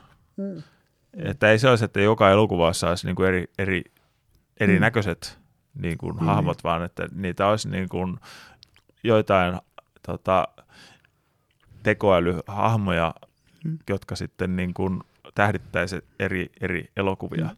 Tai sitten voisi käytännössä itse asiassa, itse asiassa menisi niin, että jokainen elokuvan, tai no ei nyt välttämättä jokainen, mutta melkein jokainen elokuvan katsoja näkisi sen oman ihanne Mm. avatarinsa siellä. Että, Mutta se, mitä sä kuvailet, kuitenkin on tietyllä tavalla just se runsaus mediakentässä. Mutta se ongelma on musta tavallaan se, että ongelma jos- on se, jos mikä on se ihmisen funktio. Niin ja muutenkin se, että, että jos nykypäivänä, kun on tämmöinen määrä tarjontaa, ihmiset on silti silleen, että ei ole mitään kattomisen arvosta, Hmm. niin vaikka sitä loputtomasti sitä tarjontaa niin siltä tekoälyltä ihmisille, niin olisiko silti sellaisia ihmisiä, on silleen, että ei ole kuitenkaan mitään katsottavaa. Mikä on ihmisen olemassa merkitys äh, äh, äärettömässä abundanssissa? No siis täällähän me ollaan toisiamme varten. Ja sitten se tapa, millä me ollaan täällä toisiamme varten vaan muuttuu. Mä, niin kuin mä sanoin, kun mun, mun näkemyksen mukaan koneet ei vaan voi korvata koskaan toista ihmistä. Ainoastaan ehkä niissä tilanteissa, jossa esimerkiksi ollaan niin epätoivoisia tai koska mä sanoisin, että esimerkiksi just nämä tyypit, jotka ää, on jäänyt niihin niinku virtuaalityttöystävät chattipottiloukkuihin ja muihin, niin ne on vaan niinku epätoivoisia ihmisiä. Et se, se, mikä ne on ajanut siihen, mutta sitten, et, mut, et hyvä kysymys on musta se enemmänkin, että niinku, miten ihmispsykologia tai esimerkiksi tämmöiset evolutiiviset mekanismit, niin kuin status, näyttäytyisi tuommoisessa yhteiskunnassa. Tai kun, Millä sä voisit saada statusta tuommoisessa yhteiskunnassa? niin. Ja, Ja hyvä kysymys se, että tai koska, tulisiko, niin, koska, siitä, tulisiko siitä exodus? tai, tai koska siinä Näkisikö vähän, ihmiset sen tyranniana? niin, ja- että jos ei olisi mahdollisuutta kilpailla statuksen Niin, Kanssa. niin ne katsois, että Tai se koska, on teknotyrannia ja sitten tulisi Mut- se exodus. Mutta et siihen, siinä on taas se, että pitäisi ylittää se ihmisluonto, Et mikä me siinä onkaan tavallaan se. siinä vaiheessa tekoälyn orjia tietyllä näkökulmalta katsoen. Meidän, No se, ja se meidän tai, attention tai ei, on oikeastaan me, se, mitä me, se ei, me, oltais, me, me, me ollaan oma menestyksemme orjia. Mm, siinä. Tai okei, okay, tuossa, öö, en muista mainitsinko mä, mutta mä kuuntelin ton Sapiens-kirjan tuolta Mm, Yuval Noah Hararilta. joo. Niin siinä oli mielenkiintoinen juttu, kun tota, just mitä- minkä aikaisemminkin viittasin tässä näin, että maanviljelysvallankumous, Mm. niin se ei ollut tavallaan ihmisille tietyssä mielessä niin kuin hyväksi, Mm. vaan että niin kuin se, öö, Se ei ollut monesta syystä meille hyväksi. niin se heikensi ruokavalioa, Mm. öö, tota, öö, teki elämästä niin kuin raskaampaa, koska piti se Mm. kyntäminen sun muut oli Mm. niin kuin raskaampaa, Raskaampaa kuin se kuin se metsästäminen ja näin pois, näin pois, näin pois. Mutta sitten kun siitä oli, se johti toisaalta siihen ylimääräiseen ruokaan, jota kautta sitten päätyi, niin kuin, että oli enemmän ihmisiä. Mm. Ja sitten nämä alkoivat syrjäyttämään kuitenkin sitten nämä niin kuin, äh, keräilijä, metsästäjä, heimot. Ja se Niin, johti Siihen, että se, lisääntyneeseen lisäarvon tuottoon. No, Ja sillä no, lisääntyneellä lisäarvolla oli mahdollisuus erikoistua, mitä metsästäjä, keräilijä, heimos ei läheskään samassa määrin no, ollut. mutta että kuitenkin niin kuin tämä maatalous sitten mm. ö, levisi kaikkialle ja, Mm. ja niin poispäin. Mm. Niin se oli tietynlainen singulariteetti, että siinä ei ollut enää paluuta takaisin. Mm. Ja samanlainen on ollut esimerkiksi sitten kapitalismi. Niin, tai teollinen vallankumous. No, no sekin esimerkiksi. Mm. Mutta että, että kapitalismi, niin kuin, si, siinä on erittäin isoja ongelmia. Mm. Mutta tota, No, Paluuta takaisin niin on päin ei kaikissa ole. muissakin joo, joo, järjestelmissä. joo, mutta että paluuta takaisin ei ole. Mutta aina nämä, Niin, nämä tämmöiset on tuottanut yhden kerroksen lisäarvoa, joka on tehnyt sen, että, että tavallaan meillä on tullut yksi lisää mahdollisuus spesialisoitua taas kerran. mutta että sitten tekoälyvallankumous Mm. on myös sellainen, mistä ei ole paluuta takaisin. Niin, se on hyvä kysymys. Tai, tai okei, sa- sanotaan okei, siis Mm. me, me, ö, meillä on vielä näitä uncontacted tribeseja. Mm. Meillä on Mm. vielä amisseja, Jep. jotka vielä on eristäytyneet. Ja tulevaisuudessa tulisi vielä olemaan niitä ihmisiä, ketkä tavallaan ö, niin sanot, no, no amisseja. Vähän niin kuin. Niin, jotka hylkää sen, sen miten sanoa, sen sillä hetkellä ää, kehitetyn teknologian kehityksen jonkun muun Mm, vaihtoehdon rinnalla. mm. Jep. Niin, mutta suurin osa ihmisistä mm. kuitenkin tulee olemaan sen piirissä. Tuosta ne muuten ne Smachtenberger, Verwecki ja, ja Gilchrist, McGilchrist puhuu kanssa, että se, se niinku pointti, että ää, mm, voidaanko me myöskään pysäyttää näitä teknologisia vallankumouksia, koska ne kaikki perustuu kilpailevien entiteettien, ei.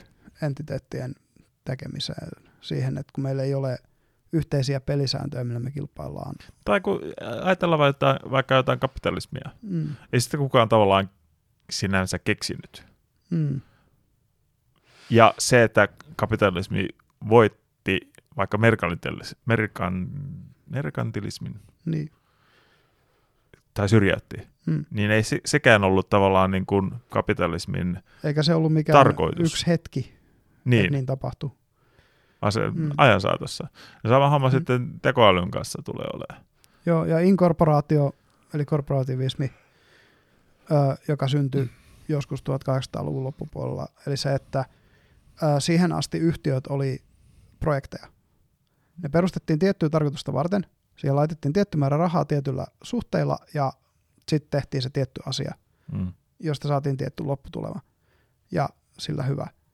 Ja se yhtiö sen jälkeen ajettiin alas, kun se oli sen tarkoituksensa suorittanut. Sitten sit syntyi nämä ensimmäiset siis sitäkin ennen oli tämmöisiä niin kuin vaikka joku Vatikaanin pankkihan on, mitä se on, 700 vuotta vanha tai jotain, Mm. ihan älytöntä, mutta siis, siis kuitenkin ää, se, että tota, tämmöiset niinku, ää, General Electricit ja Fordit ja nämä, mitkä on näitä nykyisin s- niinku ensimmäisiä yhtiöitä, joista sitten nousi isoja yhtiöitä, tai isot ekat öljyyhtiöt, jotkut Exxon, Exxonit ja mitä näitä oli, jotka perustiin silloin joku, just joku 130 vuotta, 140 vuotta sitten.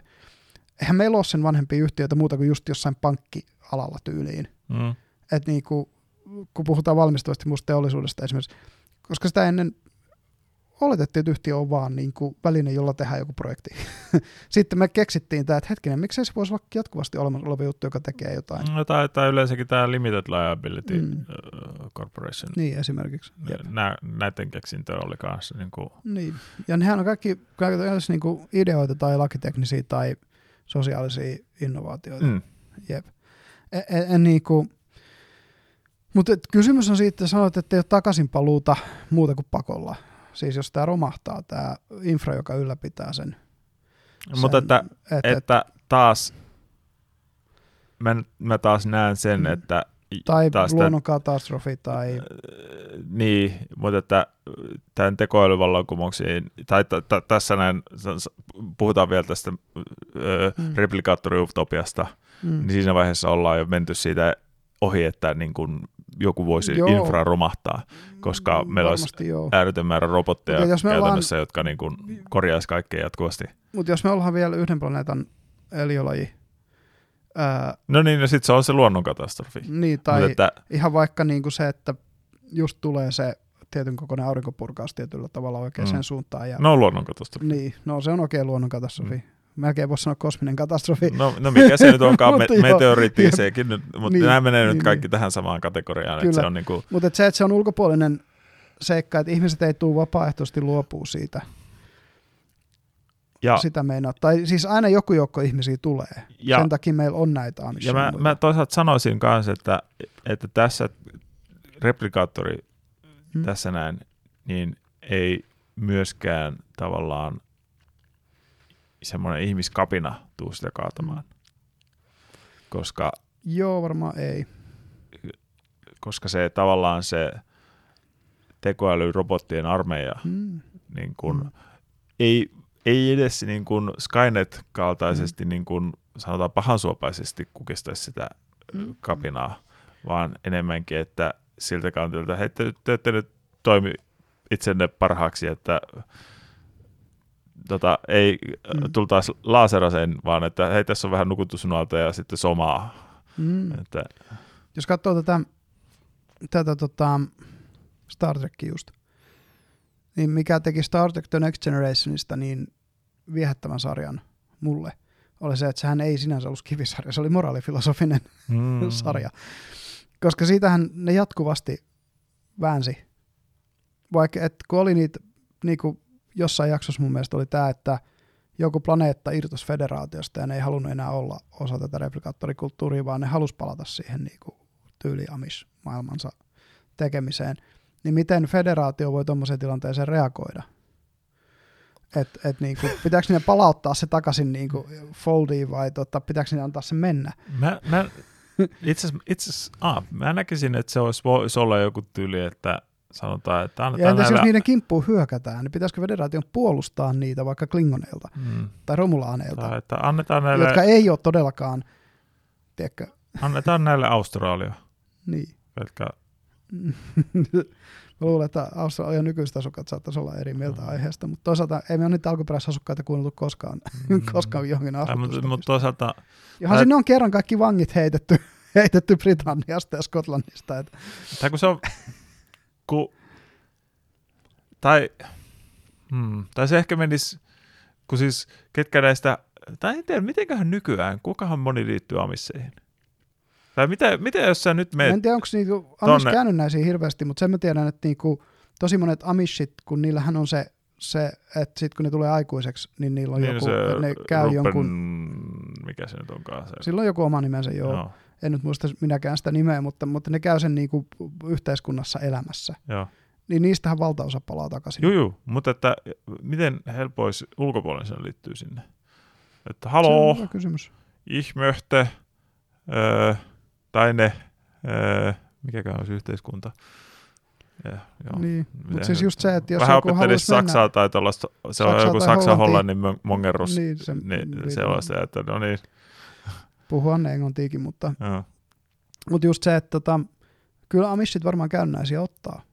Ei Mm. siinä. Se voi olla, että kyllä siihen liittyy kaikenlaista niin koeaikaa ja muuta, koska ihan varmasti niin siellä on paljon käynyt tämmöistä, kun ihan jo pelkästään tämän nykyyhteiskunnan kompleksisuus ajaa ihmisiä pois, pois nykyyhteiskunnasta. Mm. Koska siis mietin, miten iso hallinnollinen prosessi on pyörittää elämää, vaikka Suomessa on tehty kohtuullisen helpoksi vielä niin kuin tavalliselle kansalaiselle, mutta se, kun sä pyörität omaa elämääsi, ö, omaa talouttas ja, ja omia omistuksia ja koko tätä, vaikka sä oot vaan tavallinen keskiluokkainen ihminen, niin tiedätkö, silti se ei ole mikään niin kuin yksinkertainen juttu, kaikki vakuutukset ja Joo, koko- tai, mutta kun tämä on siis, tämähän on ihan älytön vyyhti. mm, Ja Niin miten viehättävää Tota- se joillekuille ihmisille on, että hetkinen, mun ei tarvitse kun mennä pellolle tekee, p- p- viljelee vähän viljaa ja, Mm. ja Ja toistaiseksi nyt Euroopassahan ollaan nyt nautittu tätä rauhan aikaa mm, ja Jenkkilässä myös, että ei ole ollut sitä Mm. sisäistä konfliktia, joka olisi räjähtänyt käsiin ja mm, siitä kautta murennuttanut näitä yhteiskuntia. mm, Että nyt on toi Venäjän uhka mm. Ja no Kiinakin tietyssä mielessä, mutta että Tosin Euroopan kokoiselle kokonaisuudelle, jos se pysyy jossain määrin edes yhtenäisenä, niin Venäjä ei ole mm, kovin kummonen uhka, etenkään kun sotilasteknologia täällä on Mut että- kuitenkin 20-30 vuotta edellä. Mutta että tietyssä mielessä niin kuin, no ajatellaan, että sähkö. Sähköverkon täydellinen tuhoaminen tyyliin EMP tai jonkun tällaisen avulla. Niin mitä se tarkoittaisi oikeasti edes Suomessa elämiselle? Tai edes paikallinen tuhoaminen jollakin alueella. Niin se olisi jo iso juttu. Mm. No koska, koska se, se, se, siinä on, sähkö pyörittää, siis se, että sun Mm. talo on sähkölämmitteinen, Mm. niin sehän tekisi siitä heti niin kuin elinkelvottomana, Niin, kyllä. että sä et saa sähköä. Tai Mutta- isoksi osaksi vuotta, joo. No niin, Niin, mutta että se, niin no, talven ajaksi. jep. Mutta että sitten se, että vaikka sulla on kaukolämpö, Mm. Mutta kun se paikallinen niin kuin lämpöpatterit, mitkä Mm. on sun taloyhtiössä, nekin pyörii siis sieltä, sieltä lämpökeskuksesta. Niin jonkun pitää pumpata se sinne. Niin, ja Ja se, pyörii, se, niin, ja se Mm. pyörii sähköllä. Mm. Että okei, ne kaukolämmitteisetkään niin kuin ei olisi yhtään sen paremmassa tilanteessa. Mm. Että sitten se olisi vaan, että jos sulla on puulämmitteinen takka, Mm. tai, tai sitten kun ajatellaan Tai myös vaikka öljy- vaikka öljy- öljylämmitteinen, mutta mieti, öljylämmitteinen. miten se öljylämmitteinen, Mm. millä se, se käyttää sähköä myös. Mm. Mm. Kyllä nämä kaikki nykyiset käyttää, joo. Mm. Että okei joo, Et- et- sit jos sulla olisi joku 12 voltin batteri ja tarpeeksi niin kuin taitoa, niin se ehkä pystyisi sen, niin kuin, sen avulla niin kuin, saamaan sen öljylämmittimen pyörimään tai jotain tällaista, Mm. mutta että jos ei niin kuin sähköverkko olisi niin kuin pelissä. Mm. Mutta että kuitenkin niin kuin, Joo, se on melko sähkö on erittäin, erittäin tärkeä meidän yhteiskunnalle. Joo, ja siis se, että me on tehty itsemme riippuvaiseksi teknologiasta. Mm. Siis kun se on, ää, kun sanoit, että ei mennä takaisinpäin, kun se on just semmoinen kaksiteräinen miekka, että toisaalta se tuo sen mahdollisuuden, että vaikka erikoistuu. Mutta jos sä haluat palata takaisin johonkin muuhun, mikä oli aikaisemmin, ja luopua siitä, mitä, mitä on, niin yhtäkkiä sulla ei olekaan edellytyksiä enää Mm. tehdä niin. Ja just No. esimerkiksi tämä, että ää, 60-luvulla oli ihan normaalia, että iso osa niin kuin vaikka kotona tehtävistä pienistä korjauksista, auton korjauksista ja tämän tyyppisistä, ne teki ihmiset itse. Mm.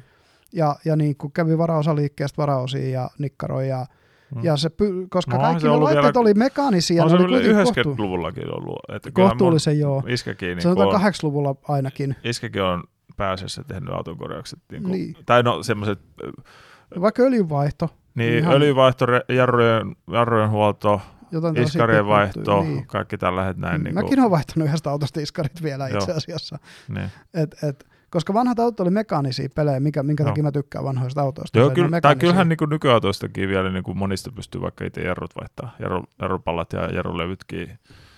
Mutta että, Joo, mutta on se sitten taas niin kuin joissain autoissa, kun ne on ohjattu jollain, kun siellä on anturit ja no tai esimerkiksi joku, jos on ilmajouset autossa, niin. niin, sä et jausia enää vaiha itse, koska, Joo, et. koska tota, tai niitä iskareita, Kyllä. koska se, se ei riitä, että se sen, sen fyysisen, vaikka se pystyisi sen vaihtaa Mm. sen, saisi sen irti ja saisi uuden Mm. takaisin tilalle, mutta kun se onkin tietokoneen ohjaama se, Niin. se pitää kalibroida sinne tietokoneeseen ja da, da, da, da. Jep, ja se vaatisi sitten sen sellaisen sovut ja muuta. Mutta siis sen mä tarkoitan, että, että se erikoistuminen tekee sen, että meidän teknologia on niin monimutkaista, että enää yksi ihminen ei voi esimerkiksi just huoltaa kaikkia kodin laitteita ja Mm. autoja ja muita, että, että se pysyy hallussa 60-luvulla yhdellä ihmisellä vielä se kokonaisuus, koska se oli kuitenkin kohtuu yksinkertainen, kohtuu mekaninen. Mm. Mutta sähköistyminen on tehnyt sen, että, että niinku, ää, tull, tota, ja, ja yhä enemmän menee siihen, siihen suuntaan. Ää, se on hyvä kysymys, sit, mitä, mitä tästä tulee, niinku, mitä tästä tulee seuraa se AIn kanssa. mm. Et, et, jos nykyisillä ajotietokoneilla varustettuja autoja on vaikea korjata, niin AI ohjattu auto on mahdoton korjata. Tai kun ajatellaan nyt, että kuinka, mm. ei nyt mahdotonta, mutta kuinka vaikeaa eläminen, Hmm? tai, tai että millä tavalla? Hmm? toi niin kuin, sanotaan sähkön verkon tuhoutuminen vaikeuttaisi Mm. ihmisten elämää. Siinä Mm. oikeasti niin kuin Suomessakin niin kuin varmaan kuolisi niin kuin tuhansia ihmisiä sen Joo. seurauksena. Hyvinkin.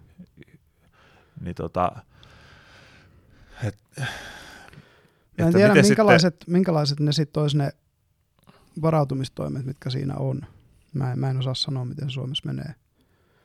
No jos se on joku keskitalvella, niin, niin ei täällä niinku, ja se olisi Mm. koko maan, maanlaajuinen, Mm. niin ei täällä olisi vaan niinku riittävästi niinku Mm.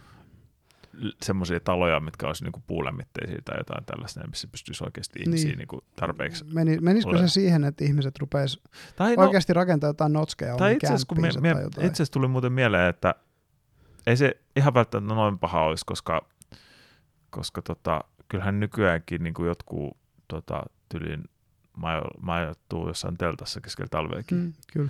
Että, mutta että olisiko meillä sitten vaan tarpeeksi niitä telt- telttoja ja tota, ö, makupusseja tai sellaisia lämmi- lämpimiä, että missä Mm. Tai pystyisi- laavulla voi nukkua talvella, Niin. vaatii ehkä... Mutta, tota, no okei, no, tässä olisi kuitenkin niin kuin älyttömiä haasteita. Niin mi- Mm. mitä tarkoittaisi sitten just tässä näin tekoälymaailmassa? Mm. Että sitten jos jotain kävistelee tekoälyjärjestelmälle. Niin, kun, kun se on rakentanut niin monimutkaisen järjestelmän, että ihmiset ei enää... Kun, kun Tai vuonna koska- 2016 tuli Mitreviewssa se artikkeli, että et, tota, niin, niin, se, itse kun muistan sen nimen, voin senkin linkata tähän meidän jaksoon, mutta se oli se, se ei niin, Dark, Heart at, Dark Secret at the Heart of AI, joka kertoi just siitä, että et, niinku huippu AI-kehittäjät ei enää tajua, mitä ne luomukset tekee.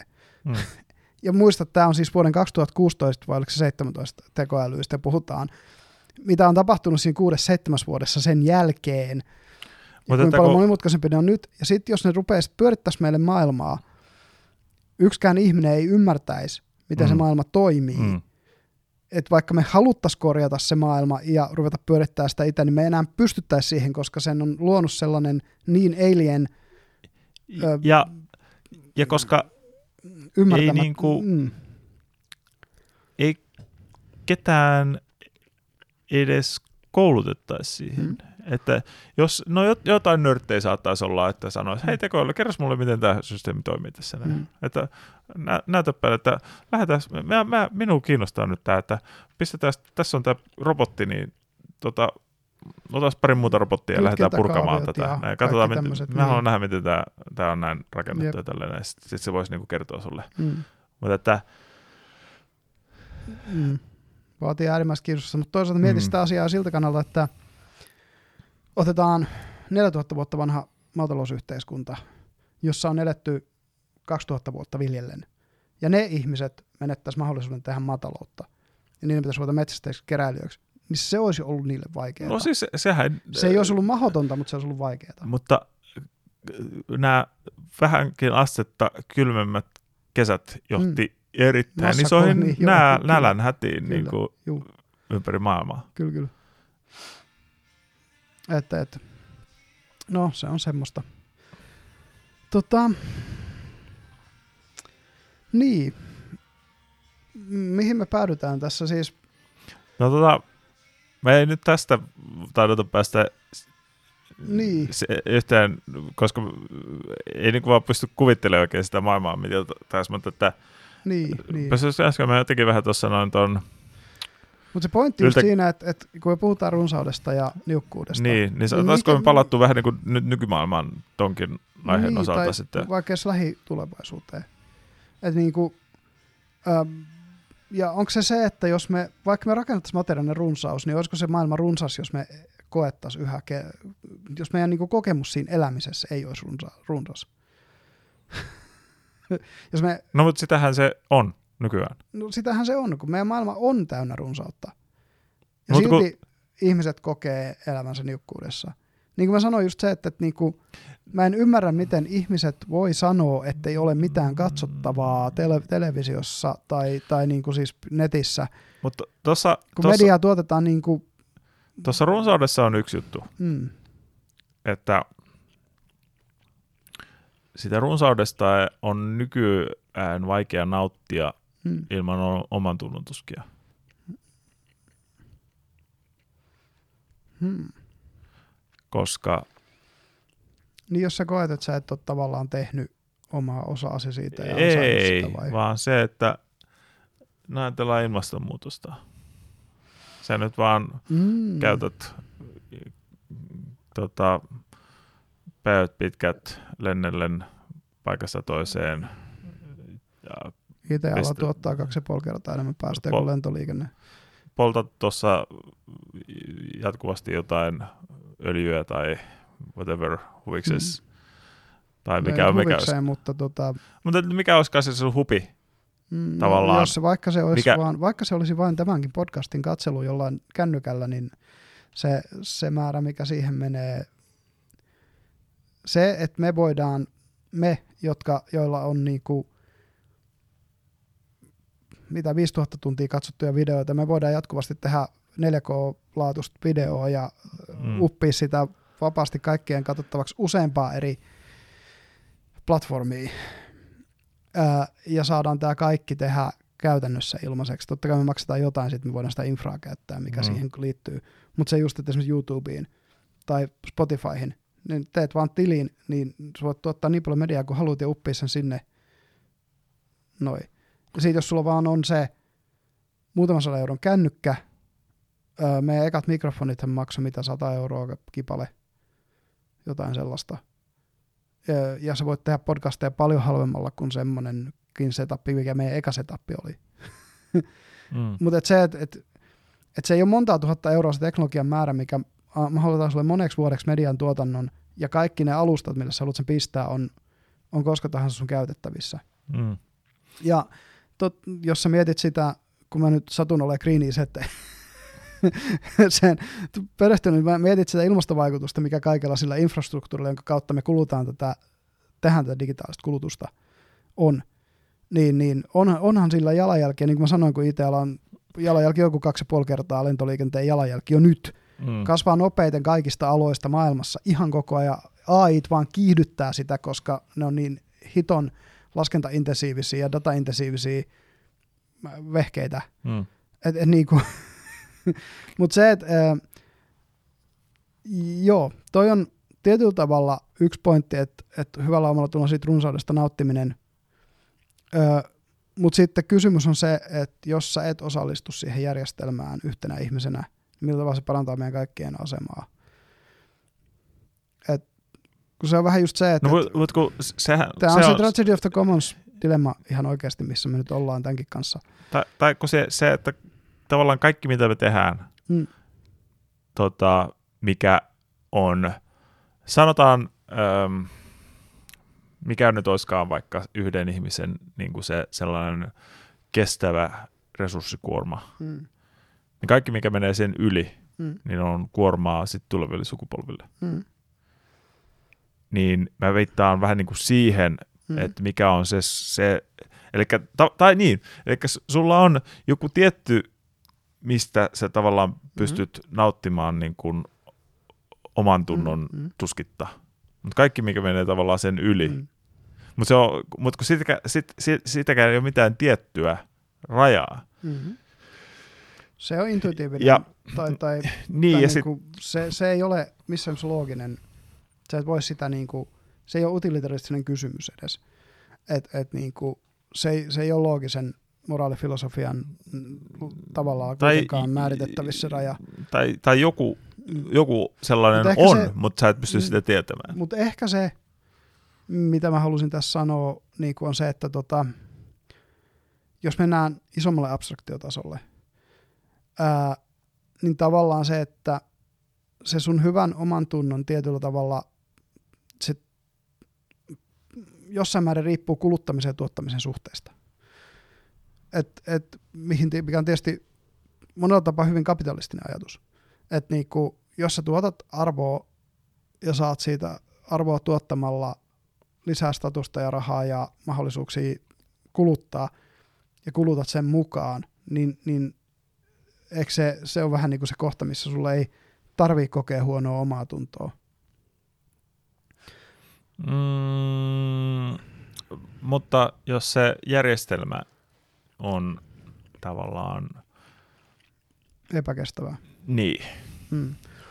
Mutta sitten se kysymys onkin se, että pyst, mi, millä tavalla sä pystyt vaikuttaa siihen järjestelmään?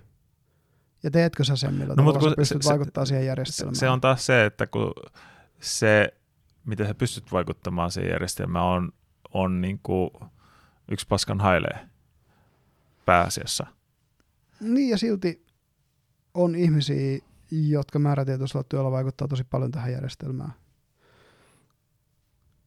No, Yksittäinen valinta kerran on aika sama juttu. mm, Mutta, mutta et säännöllinen duuni rakenteellisen muutoksen tekemiseksi. Et en mä tiedä sinänsä niinku varmaan, no, Just- no mietis vaikka mm, minkä, minkä verran jollain elokapinalla on merkitystä. no mä en tiedä onko elokapina hyvä esimerkki. Mutta kuinka paljon On se siis sillä lailla, koska luonnonsuojeluduunilla yleensä on ollut merkitystä, on parempi ehkä kysymys. Ää, silloin on No. pelastettu eläinlajeja. mä sanoisin, että se on varmaan aika pieni kuitenkin se. Siis, tai se, että öö, Meidän pitää jossain vaiheessa ottaa eksistentiaalisesta vieraantumisesta jakso, joo, mutta et yksi syy, minkä takia me havainnoidaan se niin, että tämä tilanne on näin pahalta, tai vaikuttaa niin pahalta kuin se vaikuttaa, on se, että me eletään eksistentiaalisessa vieraantumisesta, vieraantumisessa, vieraantumisessa niin kuin luonnosta mm. ja, ja ympäristöstä ja, ja ö, siitä, että niinku, kuinka paljon meillä oikeasti on tilaa verrattuna ihmisiin. Et, et niinku, miten sen sanoisi, siis vaikka kun katsot maailmankarttaan, sehän on, sehän, siinähän on väärät mittasuhteet. Et niin, jos se on 2D. niin, Tällä- niin, niin mm. meidän suurimman osan mie- mielestä Afrikka on suunnilleen Euroopan kokoinen. Tai, mutta Afrikkahan on oikeasti, mitä se on pinta-alalta kymmenen kertaa. Tai Ei siinä älytöntä. nyt niin paljon. Ei ihan niin paljon, mutta se, se on ihan Olisiko kolminkertainen isompi. tai jotain? On, no ainakin viisinkertainen. Mut et, et niinku, ja Etelä-Amerikka on Pohjois-Amerikan kokoinen. Joo. Ja, ja niin kuin se, että meille se näyttäytyy ihan eri kokoisina. Ja sen lisäksi, kun me eletään tiheimmin asutussa maaosassa ja pisimmälle kehitetyssä maaosassa, eli Euroopassa, niin, niin täällä on ihan sika, siis tämä väestön tiheys on aivan sikamainen. Totta kai on yksittäisiä osia jossain Kiinassa ja Japanissa tämmöisissä paikoissa, missä se on, on samaa luokkaa, mutta se, se että et, et koko Aasian väestötiheys on Mm. mm. ihan sikana pienempi kuin Euroopan. Ja siellä löytyy niitä sellaisia erämaita, että sä saat mennä monta päivää niiden läpi jollain autolla tai moottoripyörällä näkemättä sulle ihmisen ihmistä. et, et niinku, ja, ja tämä on just se, että jos me eletään siinä eksistentiaalisessa vieraantumisessa, jossa me nähdään vaan tämä kaupunki. Sitten kun me mennään toiseen kaupunkiin, me nähdään niin kuin metallituubi, jonka sisällä me mennään sinne toiseen kaupunkiin, jos me tullaan siihen toiseen kaupunkiin. Se kaikki, mikä siinä välissä on, on sellaista niin kuin vilisevää massaa että ehkä sieltä lentokoneikkuista, jos ei se tule pilvistä. E, et, mutta et pidetään tästä, tästä, tästä pitää puhua sitten erillisessä jaksossa tästä eksistentiaalisesta vieraantumisesta ja, ja Mm. mm. siitä, että millä tavalla se vaikuttaa meidän Mut näkö, tota, näkemykseen maailmasta ja millä tavalla se tekee esimerkiksi sen, että ää, me luotetaan liikaa ää, meidän omaan, esimerkiksi siihen, että kun, kun meillä on se alarmistinen uutissykli, niin me nähdään ne vaarat joka paikassa ja ei nähdä niitä, niitä niin kuin hyviä puolia, mitä on tapahtunut myös maailmassa, koska niistä ei sitten taas puhuta. Mm. Mutta että tuohon li, liittyy myös siis ihan Mm. vaan tiedon määrä. Mm. Käs siis se, että, se, että öm, jos sä et niin sanotusti öö, pistä päätäs Kun maahan, Mä en näe sitä niin tietokysymyksenä, kun mä näen On sen se- on kokemuskysymyksenä. se, on siinä tietokysymys, koska, koska tota, tietoisuus siitä, kuinka, no sun, sun niin kuin jalanjäljestä niin sanotusti, Mm. niin äm, no niin, tai tuossa, kun toisaalta kun äsken sanoikin, että sä et pysty sitä jalanjälkeä tietämään, että Mm. kuinka iso se jalanjälki oikeasti on. Mm. Mm. Mutta jos sä sen absoluuttisesti tietäisit oikeasti, Mm. niin Muuttaisiko se mitään? Jos sulla ei ole kontekstia, mihin sä voit laittaa sen, niin muuttaisiko se yhtään mitään? No, no mutta mä tässä sanoisin melkein, että, se, että sä tiedät sen, tietäisit sen jalanjäljen, niin sä tietäisit Mm. myös sen kontekstinkin. Niin, hyvä kysymys. Mä oon tutkinut kestävää kehitystä tosi paljon. Tai kun se, kont- tai kun se Silti sanotaan, että, ja- sanotaan, että sun, se, sun jalanjälki, niin, Mm. tai että on, on se ihmisen jalanjälki, Mm. niin onko se sun, sun jalanjälki siihen suhteen, että onko se tasan sama, Mm. onko se 0,9, 1,1, mikä se on se suhteessa tavallaan siis siihen. Ja se on tavallaan just se koko kontekstikin sitten. Niin sitten se, se tavallaan, että, että No siis tämä planetaariseen uusiutumiskykyyn hän se niin kuin, verrataan kestävyystieteessä. mm, Et siihenhän se niin kuin, ja, ja siitä on tämä Planetary Boundaries, varmaan nyt tällä hetkellä se ykkös, missä on tietyt, tietty määrä planetaarisia rajoja, joista taitaa yhtä vaille kaikki olla ylitetty tai sitä luokkaa. No siitäkin, siitä toi Jari Porras puhuu, tämä Lutin proffa mm, niistä, niistä. Ja se on kestävyystieteessä semmoinen juttu, mutta että, että niinku, nämä on systeemisiä ongelmia, siis se, että ne ei, mm, miten sanoa siis, mutta mut et, et, just se, että ää, luonnonsuojelu on ollut tämmöisiä vaikutuksia niin kuin se, että valaan pyytäminen, ennen vanhaan pyydettiin satoja tuhansia valaita vuodessa, nyt pyydetään joitain tuhansia esimerkiksi. Ää, erinäisiä, etenkin ne että merinisäkäslajeja on pystytty pelastamaan erilaisia. No, sat, sattumaisin nyt isäni johti Saimaan hylkeen suojelua ja, ja sen kanta on tuotu sieltä 170 sinne noin yli 400 äh, sinä aikana. Äh, mä oon ollut todistamassa omin silmin, kun se tapahtuu. Et, et, ja liito-oravakannat on kasvanut ja, ja tämän tyyppiset. Niitä on niinku, esimerkkejä on kuitenkin siitä, että luonnonsuojelu tällä toimilla on saatu paljon aikaan. Ja niin kuin, kyllähän meidän energiankäytön jalanjälki jatkuvasti pienenee, mutta siis kun se ongelma ei ole siinä, esimerkiksi fossiilisesta polttoaineesta luopumisessa, ei se ongelma pelkästään ne polttoaineet. mm, Et jos sä katsot sitä kokonais ää, arvoketju, mikä näillä hiilivedyillä on, maakaasulla ja öljyllä. Se on ihan älytön. Tässä kun me katsotaan ympärille, me nähdään niin kuin kymmeniä, ellei satoja tuotteita, jotka kaikki vaatii sen jotain hiilivetuketjua sen tuottamiseen. No tällä hetkellä se on vähintäänkin sen niiden kuljetus. No vähintään se kuljetus, mm. mutta ihan se, että niinku, vaikka kaikki muovit, Mm. pitkäketjuiset Mm. polymeerit on, on sivutuote, just kun puhutaan vaikka muovien kor- korvaamisesta. Millä sä korvaat muoveja, kun niinku, ne on käytännössä puoli ilmaisia tuottaa neitseellisestä raaka-aineesta, koska ne tulee sinis, tämmöisen niin sanottuna sinisen talouden sivuvirtana Mm. öljy- ja kaasun tuotannosta. Se on vähän tämä niinku, Ja yksi, yksi esimerkiksi haastava on tavallaan, että jos ajatellaan niin öö, kevyen liikenteen että, sähköistämistä hmm, vaikka, niin tota, bensiini hmm, on vähän niin kuin dieselin sivutuote. hmm, Tai siis, tai siis jos kun tislataan, hmm, niin siitä samasta tisleistä tulee bensiiniä ja dieseliä. hmm, Ja diesel menee sitten raskas, raskaan Niin, niin, niin. käyttöön, Ja- niin, niin ja- rekkojen, et, polttoöljyksi joo, Ka- kaiken tällaiseen. Niin. Jep. niin että vaikka yksityisliikenne kaikki sähköistettäisiin, Hmm. niin sitten sit meillä olisi niinku kuitenkin se tarve sille dieselille tai polttoöljylle, niin mitä me tehtäisiin sitten kaikilla tällä bensiinillä? Mikä siitä jää? Niin. Mm. Ei sille ole mitään käyttötarkoitusta sinänsä.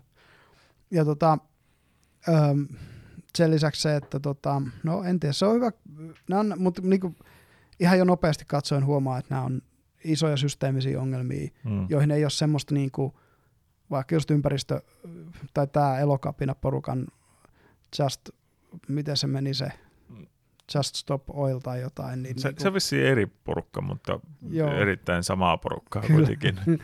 Ei ehkä. Ja just niin kuin, jos muistat, mitä, millaisia seuraamuksia ympäristöliikkeellä voi olla, kun Saksassa oli tämä liike, joka halusi lopettaa ydinvoiman Saksassa, mm. Mm. joka oli ihan helvetin iso kansanliike, koska se sai aikaan sen, että siellä tehtiin päätös, ydinvoimasta luovutaan.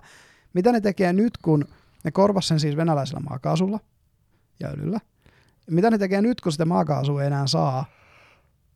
Ne kaivaa ruskohiiltä, joka on vielä kivihiiltäkin likaisempi energialähde ja tekee siitä vielä teho, tosi tehottomasti sähköä, mm. koska ne on pakko saada se jostain. Mm.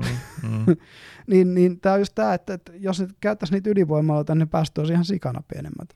Ja se, että kun Saksan tuuli- ja aurinkovoimapotentiaali ei ole kovin kummoinen, siis on se iso, mutta ei niin kuin siihen nähden paljon, siellä on 82 miljoonaa ihmistä, joilla se pitäisi se sähkö tuottaa. No tossakin, nyt kun oli viime viikolla niitä kovia pakkasia, Mm. niin tota, öö, Suomen tuulivoimakapasiteetti on semmoiset 7000 megawattia. Mm. Ja viime viikolla, mä muista mikä päivä se oli, niin tota, tuulivoima tuotti jonkun muutamasta megawattia. Mm. Jep. Niin ei mikään, että sähkö oli kallista. Mm. Ja siis se, että ydinvoimalat eivät häiriintyneet tästä tuulettomuudesta millään tavalla Mm. ja tuottivat tasaisesti perussähköä meidän Tai verkkoon. kylmästä säästäkään. Niin, tai mistään tällaisesta. Mm. Jep. Huhu, mutta niin kuin mun, mun just tämä, että, että näkemys siitä, että onko sun elämä runsasta, niin, niin liittyy enemmän siihen, että pystytkö sä itse niin kuin näkemään sen runsaana kuin siihen, että onko se, tiet- tai etenkin tietyn pisteen jälkeen, että onko se runsasta, koska, koska tota, kyllä se niin kuin runsaus musta mitataan positiivisena emotioina eikä materiaali, Mm, Tässä menee varmaan, tuotteena. varmaan niin kuin näihin perustarpeisiin. No siis jos mennään Että- siihen Maslown tarvehierarkiaa, niin sulla pitää olla ne, onko se nyt kolme ekaa tasoa, pitää olla tyydytetty. Ja sitten voidaan ruveta puhua siitä, niin kuin, eli sulla on niin kuin fyysiset tarpeet, eli ruoka ja nämä, lämpö ja muut. Ja sitten, että sulla on turvallisuus, Mm. mikä on se toinen taso. Ja mä en muista, mikä se kolmas taso oli. Mutta siinä kohtaa rupeaa tulee se, että sun mielentilasta se on enemmän kiinni kuin, kuin mistään. Mm. Ja, ja Mut- niin kuin esimerkiksi se, että nykyisillä resursseilla voidaan ne kaksi ekaa tuottaa maailmassa aika kohtuupienillä, paljon pienemmällä materiaalisella kulutuksella, mutta tuotetaan nyt. Mutta että ajatellaan vaikka just vaikka niitä amisseja, Mm. niin tota, se, että ne elää tuolle yksinkertaisemmin, Mm. niin ne ei se tarkoita just, etteikö niiden ne tarvehierarkiassa ne tarpeet olisi, tai että ne, Mm, etteikö ne mm, voisi niinku a- elää sellaista elämää, missä ne kokee, niinku, että kaikki tarpeet niinku, Mm, täyttyy. Kyllä. Ja siis se, että kun ihminen, mä luulen, että se niin kuin enemmän kaikki tämä niukkuus ja muu johtuu siitä, että kun meidän isoin perustarve oikeasti on niin kuin näiden, näiden hengissä pitävien tarpeiden lisäksi on muut ihmiset. Mm. Ja kun me ollaan yksinäisempi kuin koskaan, niin meidän mielentila on niukempi kuin se on koskaan ollut kollektiivisesti. Mm. Ja se merkityksellisyyden tunteen katoaminen musta hyvin paljon liittyy siihen yksit- yksinäisyyskriisiin. Et, et, niinku, ää, ja kyllähän se niinku, käsittääkseni ihan, ihan psykologisesta kirjallisuudessakin on aika selkeää, että ihmiset, joilla on toimivia sosiaalisia kontakteja, on onnellisempia. Mm. Ja se, että niinku, just toi, että minkä takia, kun sanoit niistä lottovoitteista, just se, että no, lottovoittajan kaikista kavereista tuleekin yhtäkkiä, yhtäkkiä tavallaan niin kuin, öö, miten sanoisi, se ei enää voikaan luottaa, että ne on sen kavereita sen takia, että kuka se on, Mm. vaan sen takia, että sillä on sitä rahaa. Mm. Ja sitten ne jeesmiehet ja muut tulee siihen ympärille. Että niinku, Tämä on just se, että et, et, et minkä takia se esimerkiksi materiaalinen varustuminen ei välttämättä sun onneksi on se, että ja usein ihmiset, jotka materiaalisesti ra- varustuu, niin joutuu jättämään vanhat ystävät taakseen, koska, koska se vanha piiri ei enää palvele sua Tuosta ää, sosiaalisen, sun sosiaalisoinnin tarvetta, koska sä et koskaan voi olla varma siitä, että ne on, ne on sun kanssa sen takia. tuosta sosiaalisuudesta ja yksinäisyydestä tuli tähän mieleen, kun se Mm. Destiny, niin se on puhunut monta kertaa sen perheestä, Hmm. ja että kun sen, sen äiti on, onko se kuupalainen, Hmm. ja isä on sitten jenkki, Hmm. niin tota, öö, sen isän puolen perhe on no semmoinen keskiluokkaista Hmm. jenkkiä vissiin, suurin piirtein sitä. Joo. Ja, tota, mutta sitten ne on hyvin sellaisia materialistisia, ja niillä on niinku se, että ne on niinku, luottokortit yli maxed out koko ajan, ja Mm. niinku, kaikki uusimmat vehkeet pitää olla aina, Hmm. ja tälleen näin. Keeping up with the Joneses. Keeping up with the Joneses. Ja sitten just silleen, niinku, tota, mutta että kuitenkin niinku, nämä perustarpeet hyvin Hmm. siis sillä niin kuin, tavallaan niin kuin tyydytetty, mutta ne on niin kuin aika onnettomia jossain määrin, mm. niin kuin se porukka. Kyllä. Mutta sitten se äidin puolella, niin kuin kaikki sukulaiset, niin ne on taas hyvin sellaisia niin kuin, paljon köyhempiä, Hmm. ja, a, a, ta, talot, autot huonossa kunnossa ja tälleen näin, mutta että ne niin kuin, tyli joka ilta kokoontuu Hmm. porukalla syömään. Hmm. Niin kuin, ja siinä on kaikki serkuksia ja kaikkea Mm. tällaista näin. Hmm. Ja ne taas on erittäin, niin kuin, että se on se, mitä se jotenkin kuvasi, kun se on joskus ollut niiden niin kuin, luona Hmm. tyyli, että se, se meininki on ihan toisenlaista sitten. Hmm. Että se, se, se just se sellainen, se on vähän harmi, se, se, se toisaalta mä oon kyllä vähän miettinyt, että se jossain määrin johtuu Suomessa kyllä myös tästä säästä. Että tota, talvella on vähän vaikea niin kuin, kokoontua niin kuin sellaiseen, Mm. niin kuin, Ja mä tiedän, kyllä on tosi paljon kaikkea mun sukulaisia ja tuttuja. Ja, ja tota, mitä nämä in suomeksi nyt on. on niin kuin, Tai, tai itse asiassa yksi iso tekijä on myös tämä, että, että tota, öö, kun se on jo pitkään ollut se kehitys, että, että niin kuin ihmiset lähtee töitä ja opiskelun perässä muuttaa mm. pois. Mm. Että esimerkiksi kuinka monta sukulaista sulla asuu täällä Helsingissä? Sanotaan nyt, että kuinka monen sukulaisen juhlat te voisi olla nyt viikonloppuna tai sellainen kokoontuminen? Otas nyt. Mun toinen setä ja täti asuu Espoossa. Ja ainakin kaksi serkkua asuu täällä PK-seudulla. Mutta suku ei ole mulle ollut kovin tärkeä. Mä näen mieluummin ystäviä kuin sukulaisia. Koska mulla sattuu olemaan paljon ystäviä. Joo, mutta tuossa Kaikilla on ehkä taas se, kans se, että mikä on varmaan myös tota yksi sitten se haaste, että Hmm. sukuun kasvaa kuilu siihen väliin ja sitä jo Mm. korvataan sitten ystävillä. Mm. No Mutta en että tiedä, korvataanko se- sitä ystävillä, vaikka se vaan niin, että ne ystävät on itse asiassa aidosti parempaa seuraa kuin ne sukulaiset. Mm, No mut, mm, Et niinku, en mä pysty tämän tyyppisiä keskusteluja käymään mun sukulaisten ei kanssa. minäkään. Niin. Mutta että toisaalta mä en ole hirveästi edes yrittänytkään. Ha, niin. No, te onko mä yrittänyt, mutta sanotaan näin, että kun ihmiset puhuu vähän kaikesta, niin sit jos yrität tuoda yhtään mm, kontroversiaalisempia ajatuksia esille, niin ei, niitä ei tavallaan oteta sen keskustelun piiriin ainakaan meillä. Mm. Tai yhtään monimutkaisempia, vaan kaikki on vähän niin yksinkertaisia totuuksia, jossa haetaan sitä sellaista konsensusta, tai ei edes konsensusta, vaan sellaista niin yhdenmielisyyttä. Mm. Niin. No, no kun siinä on vähän se, että... Sitten se menee vaibailuksi ja siinäkin on ihan jees niin pitkään, kun ne vibit on hyviä. Joo, mutta että se, Mut- se, että Niin kuin sanoin, Äm, mieluummin näen ystäviä kuin en ole vain kerran törmännyt tähän näin, vaan on sattunut ainakin kaksikin kertaa, Mm. että on ollut jotkut pippalot ja sitten mä oon tota, vähän niin kuin innostunut jonkun kanssa keskustelemaan erittäin keskin jostain Mm. mm. aiheesta ja sitten jotkut tulee ehkä topu, toputtelemaan siihen tai, tai, Mm. tai että kyselen jälkeenpäin, että mitä te oikein riitelitte tai jotain. Mm. Mä, mun Mm. kokemus taas on ollut siitä, että meillä oli Mm. mm. siis sellainen Vilkas ähm, keskustelu. vilkas, Mm. stimuloiva Mm. keskustelu. Joo. Ja, ja tämä on sellainen, niin kuin, mitä sivustaseuraajat kokee epämukavaksi. Mahdollisesti, joo. Ja me ollaan siis, mehän on tämän podcastin aikana mekin kaksi ollaan tosi monesta asiasta tosi usein eri mieltä. Mm. Mutta et niinku, ei sillä nyt ole niinku, miten sanoisi, ei se, No siis, siis parhaat keskustelut, ne on, missä me ollaan oikeasti eri mieltä. no niinhän ne on. Mm. Koska siinä on mahdollisuus oppia jotain uutta Mm. ja nähdä uusia näkökulmia elämään. Mm. Mutta hei, lopetetaan, pistetään tämä jakso pussiin. Pussiin tota, ehkä, Purkkiin. niin, ei kun purkkiin. Viimeinen Aivan, aivan.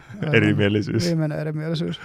Mihin me tämä jakso nyt laitetaankaan, ihmiset voi päättää itse, mihin ne haluaa laittaa. laittaa ihan siellä kotisohvalla. Tai missä haluaa kuunnella? Onko Niin. Spotify, YouTube vai? Mm, ja meidän pitää saada jossain meidän Apple Podcastit toimimaan, mutta ei, ei mennä siihen tämän jakson aikana. Tehdään sitä vaikka tätä, tätä laitteistoa purkaessa. Ja hei, kiitos kaikille.